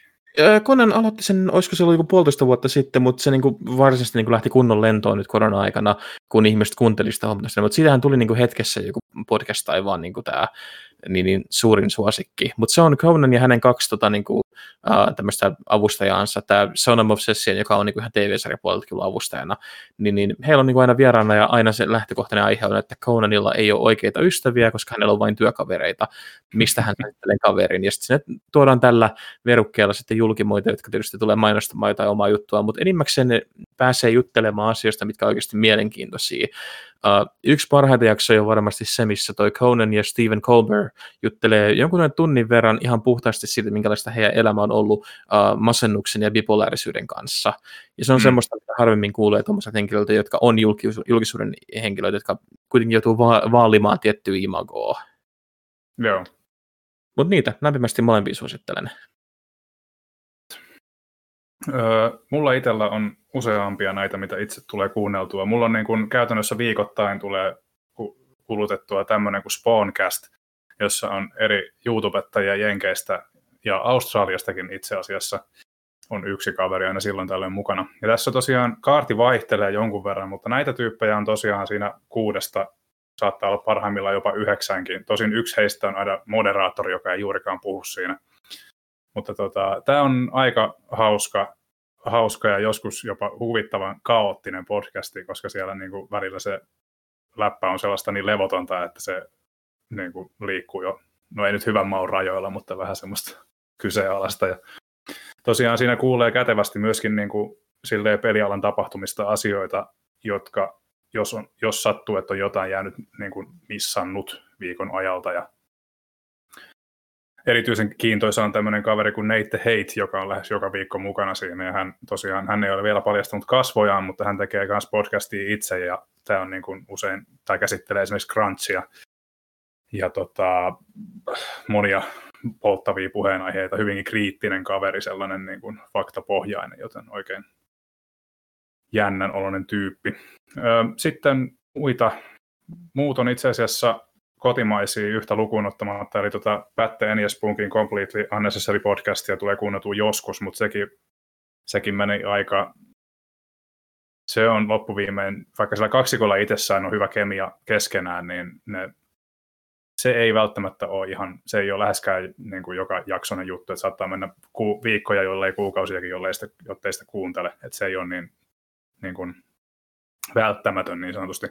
Kotimaisista mulle maistuu jalkapallo, joten, ja jos eritoten Suomi-jalkapallo, joten Bundesluke ja pallokerho tulee kuunneltua aina, kun jaksoja tulee. Ja tosiaan peliaiheesta sitten niin pelaajakäst tulee kuunneltua aika nopeasti yleensä ilmestymisen jälkeen. Ja toi nelinpeli on tykännyt kuunnella myöskin sitä, löysin sen viime vuonna vasta, mutta ö, oikein, oikein hauskan oloinen kästi. Siinä, siinäpä ne tärkeimmät. Joo, mä joskus aloitin äh, niin kuin sillä, että mä kuuntelin pelkästään noita peliaiheisia podcasteja, mutta äh, jostain syystä ne on nyt sitten jäänyt, että oikeastaan ainoa ihan puhtaasti pelipodcasti, mitä mulla on tuolla omassa softassa automaattilatauksessa, niin on tämä Jim Sterlingin Jimquisition, eli no siis Jim Sterling hän on tämä Briteistä Amerikkaan muuttanut hahmo, joka on YouTubessakin aika iso presence, että oikeastaan mm. niin kuin tässä viimeisen neljän vuoden ajan, niin mulla on entistä enemmän tonne kertynyt tällaisia amerikkalaisia politiikka-aiheisia podcasteja, joita mä enemmän tai vähemmän sairaaloisesti kuuntelen. Mm. Ja tota, luojan kiitos, se aika alkaa todennäköisesti olla nyt ohitte, että amerikkalainenkin politiikka muuttuu taas niin tylsäksi, että ei siitä, siitä jaksa olla kiinnostunut, ja se on pelkästään hyvä asia.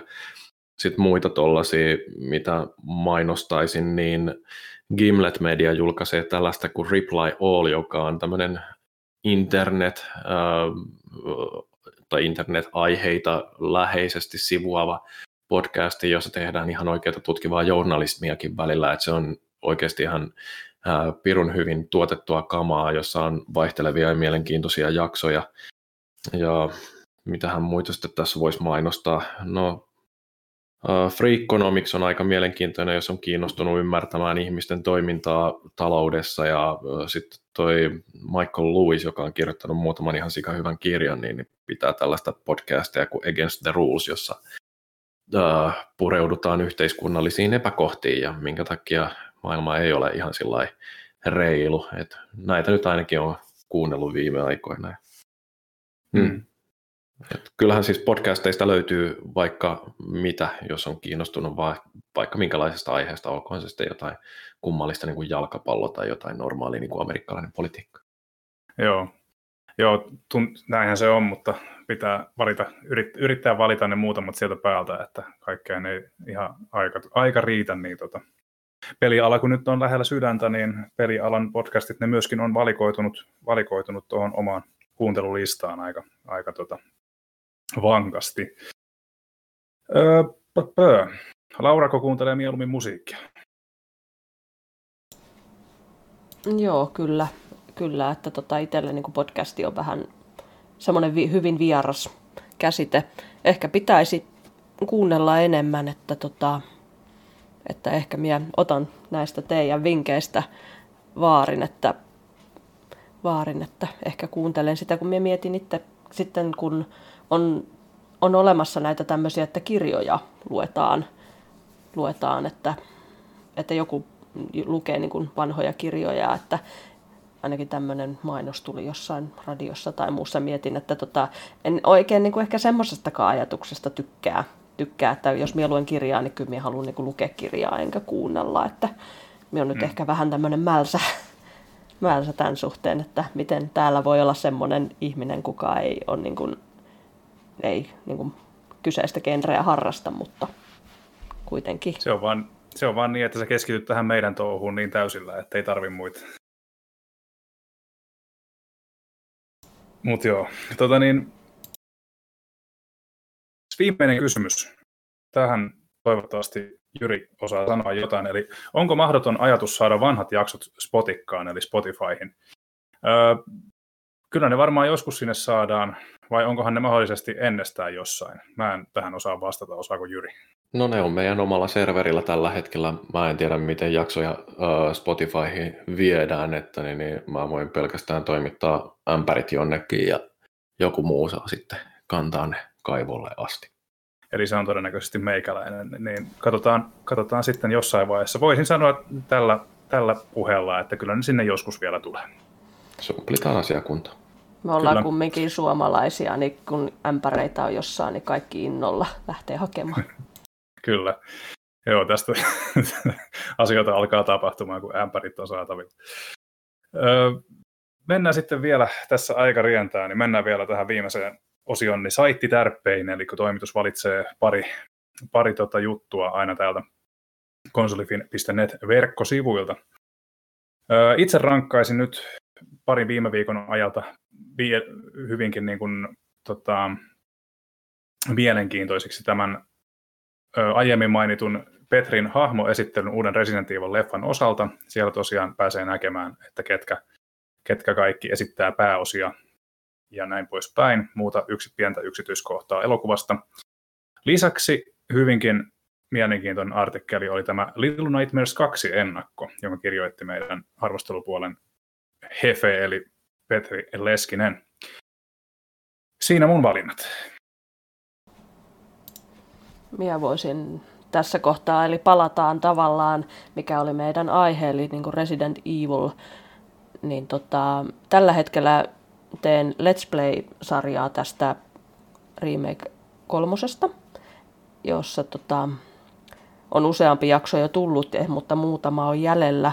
Ja sitten tota, me ollaan muitakin pelisarjan pelejä, minä ja tota, Toni ollaan mm, joko suorana tai että on kyseessä Twitch-tallenne tai sitten joku muu vastaava, että suosittelen katsomaan, että siellä muun muassa löytyy tämä tota, Resident Evil 7 läpipelu blindina ja mulla oli siinä Toni sitten kaverina juontamassa, kuka kelle peli oli ennestään tuttu.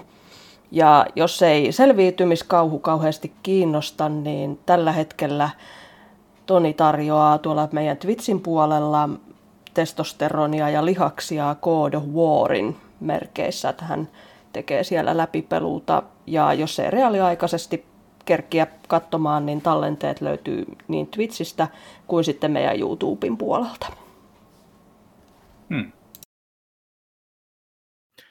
Mä suosittelisin tässä välissä tota, niin Nikon kirjoittamaa juttua Tähtien sodan tulevaisuudesta. Uh, itse olen melkein kaikessa eri mieltä, että mä en ole niin optimistinen kuin hän, mutta se on todella kiva nähdä, että joku kirjoittelee Tähtien sodasta näin innokkaasti ja vielä silleen optimistisesti, optimistisesti että saadaan tuommoista niin, niin, todella niin kuin kivaa fiilistä, että mitä voidaan vielä tulevaisuudelta nähdä. Niin mä antaisin peukun sille ja käsken, että kannattaa käydä lukea. Kiitos, kiitos. Mä olen tosiaan sillä kantilla, että mä oon nyt ollut voipunut tähän synkkyyteen Star Warsin osalta niin pitkään, että mä oon ton Fallen Orderin jälkeen päättänyt ottaa taas positiivisen asenteen asian suhteen, enkä dumaa ennen kuin näen, mitä sieltä tulee. Öö, toivon mukaan tämä tuleva vuosikymmen on tähtien sodan kannalta parempi kuin edellinen.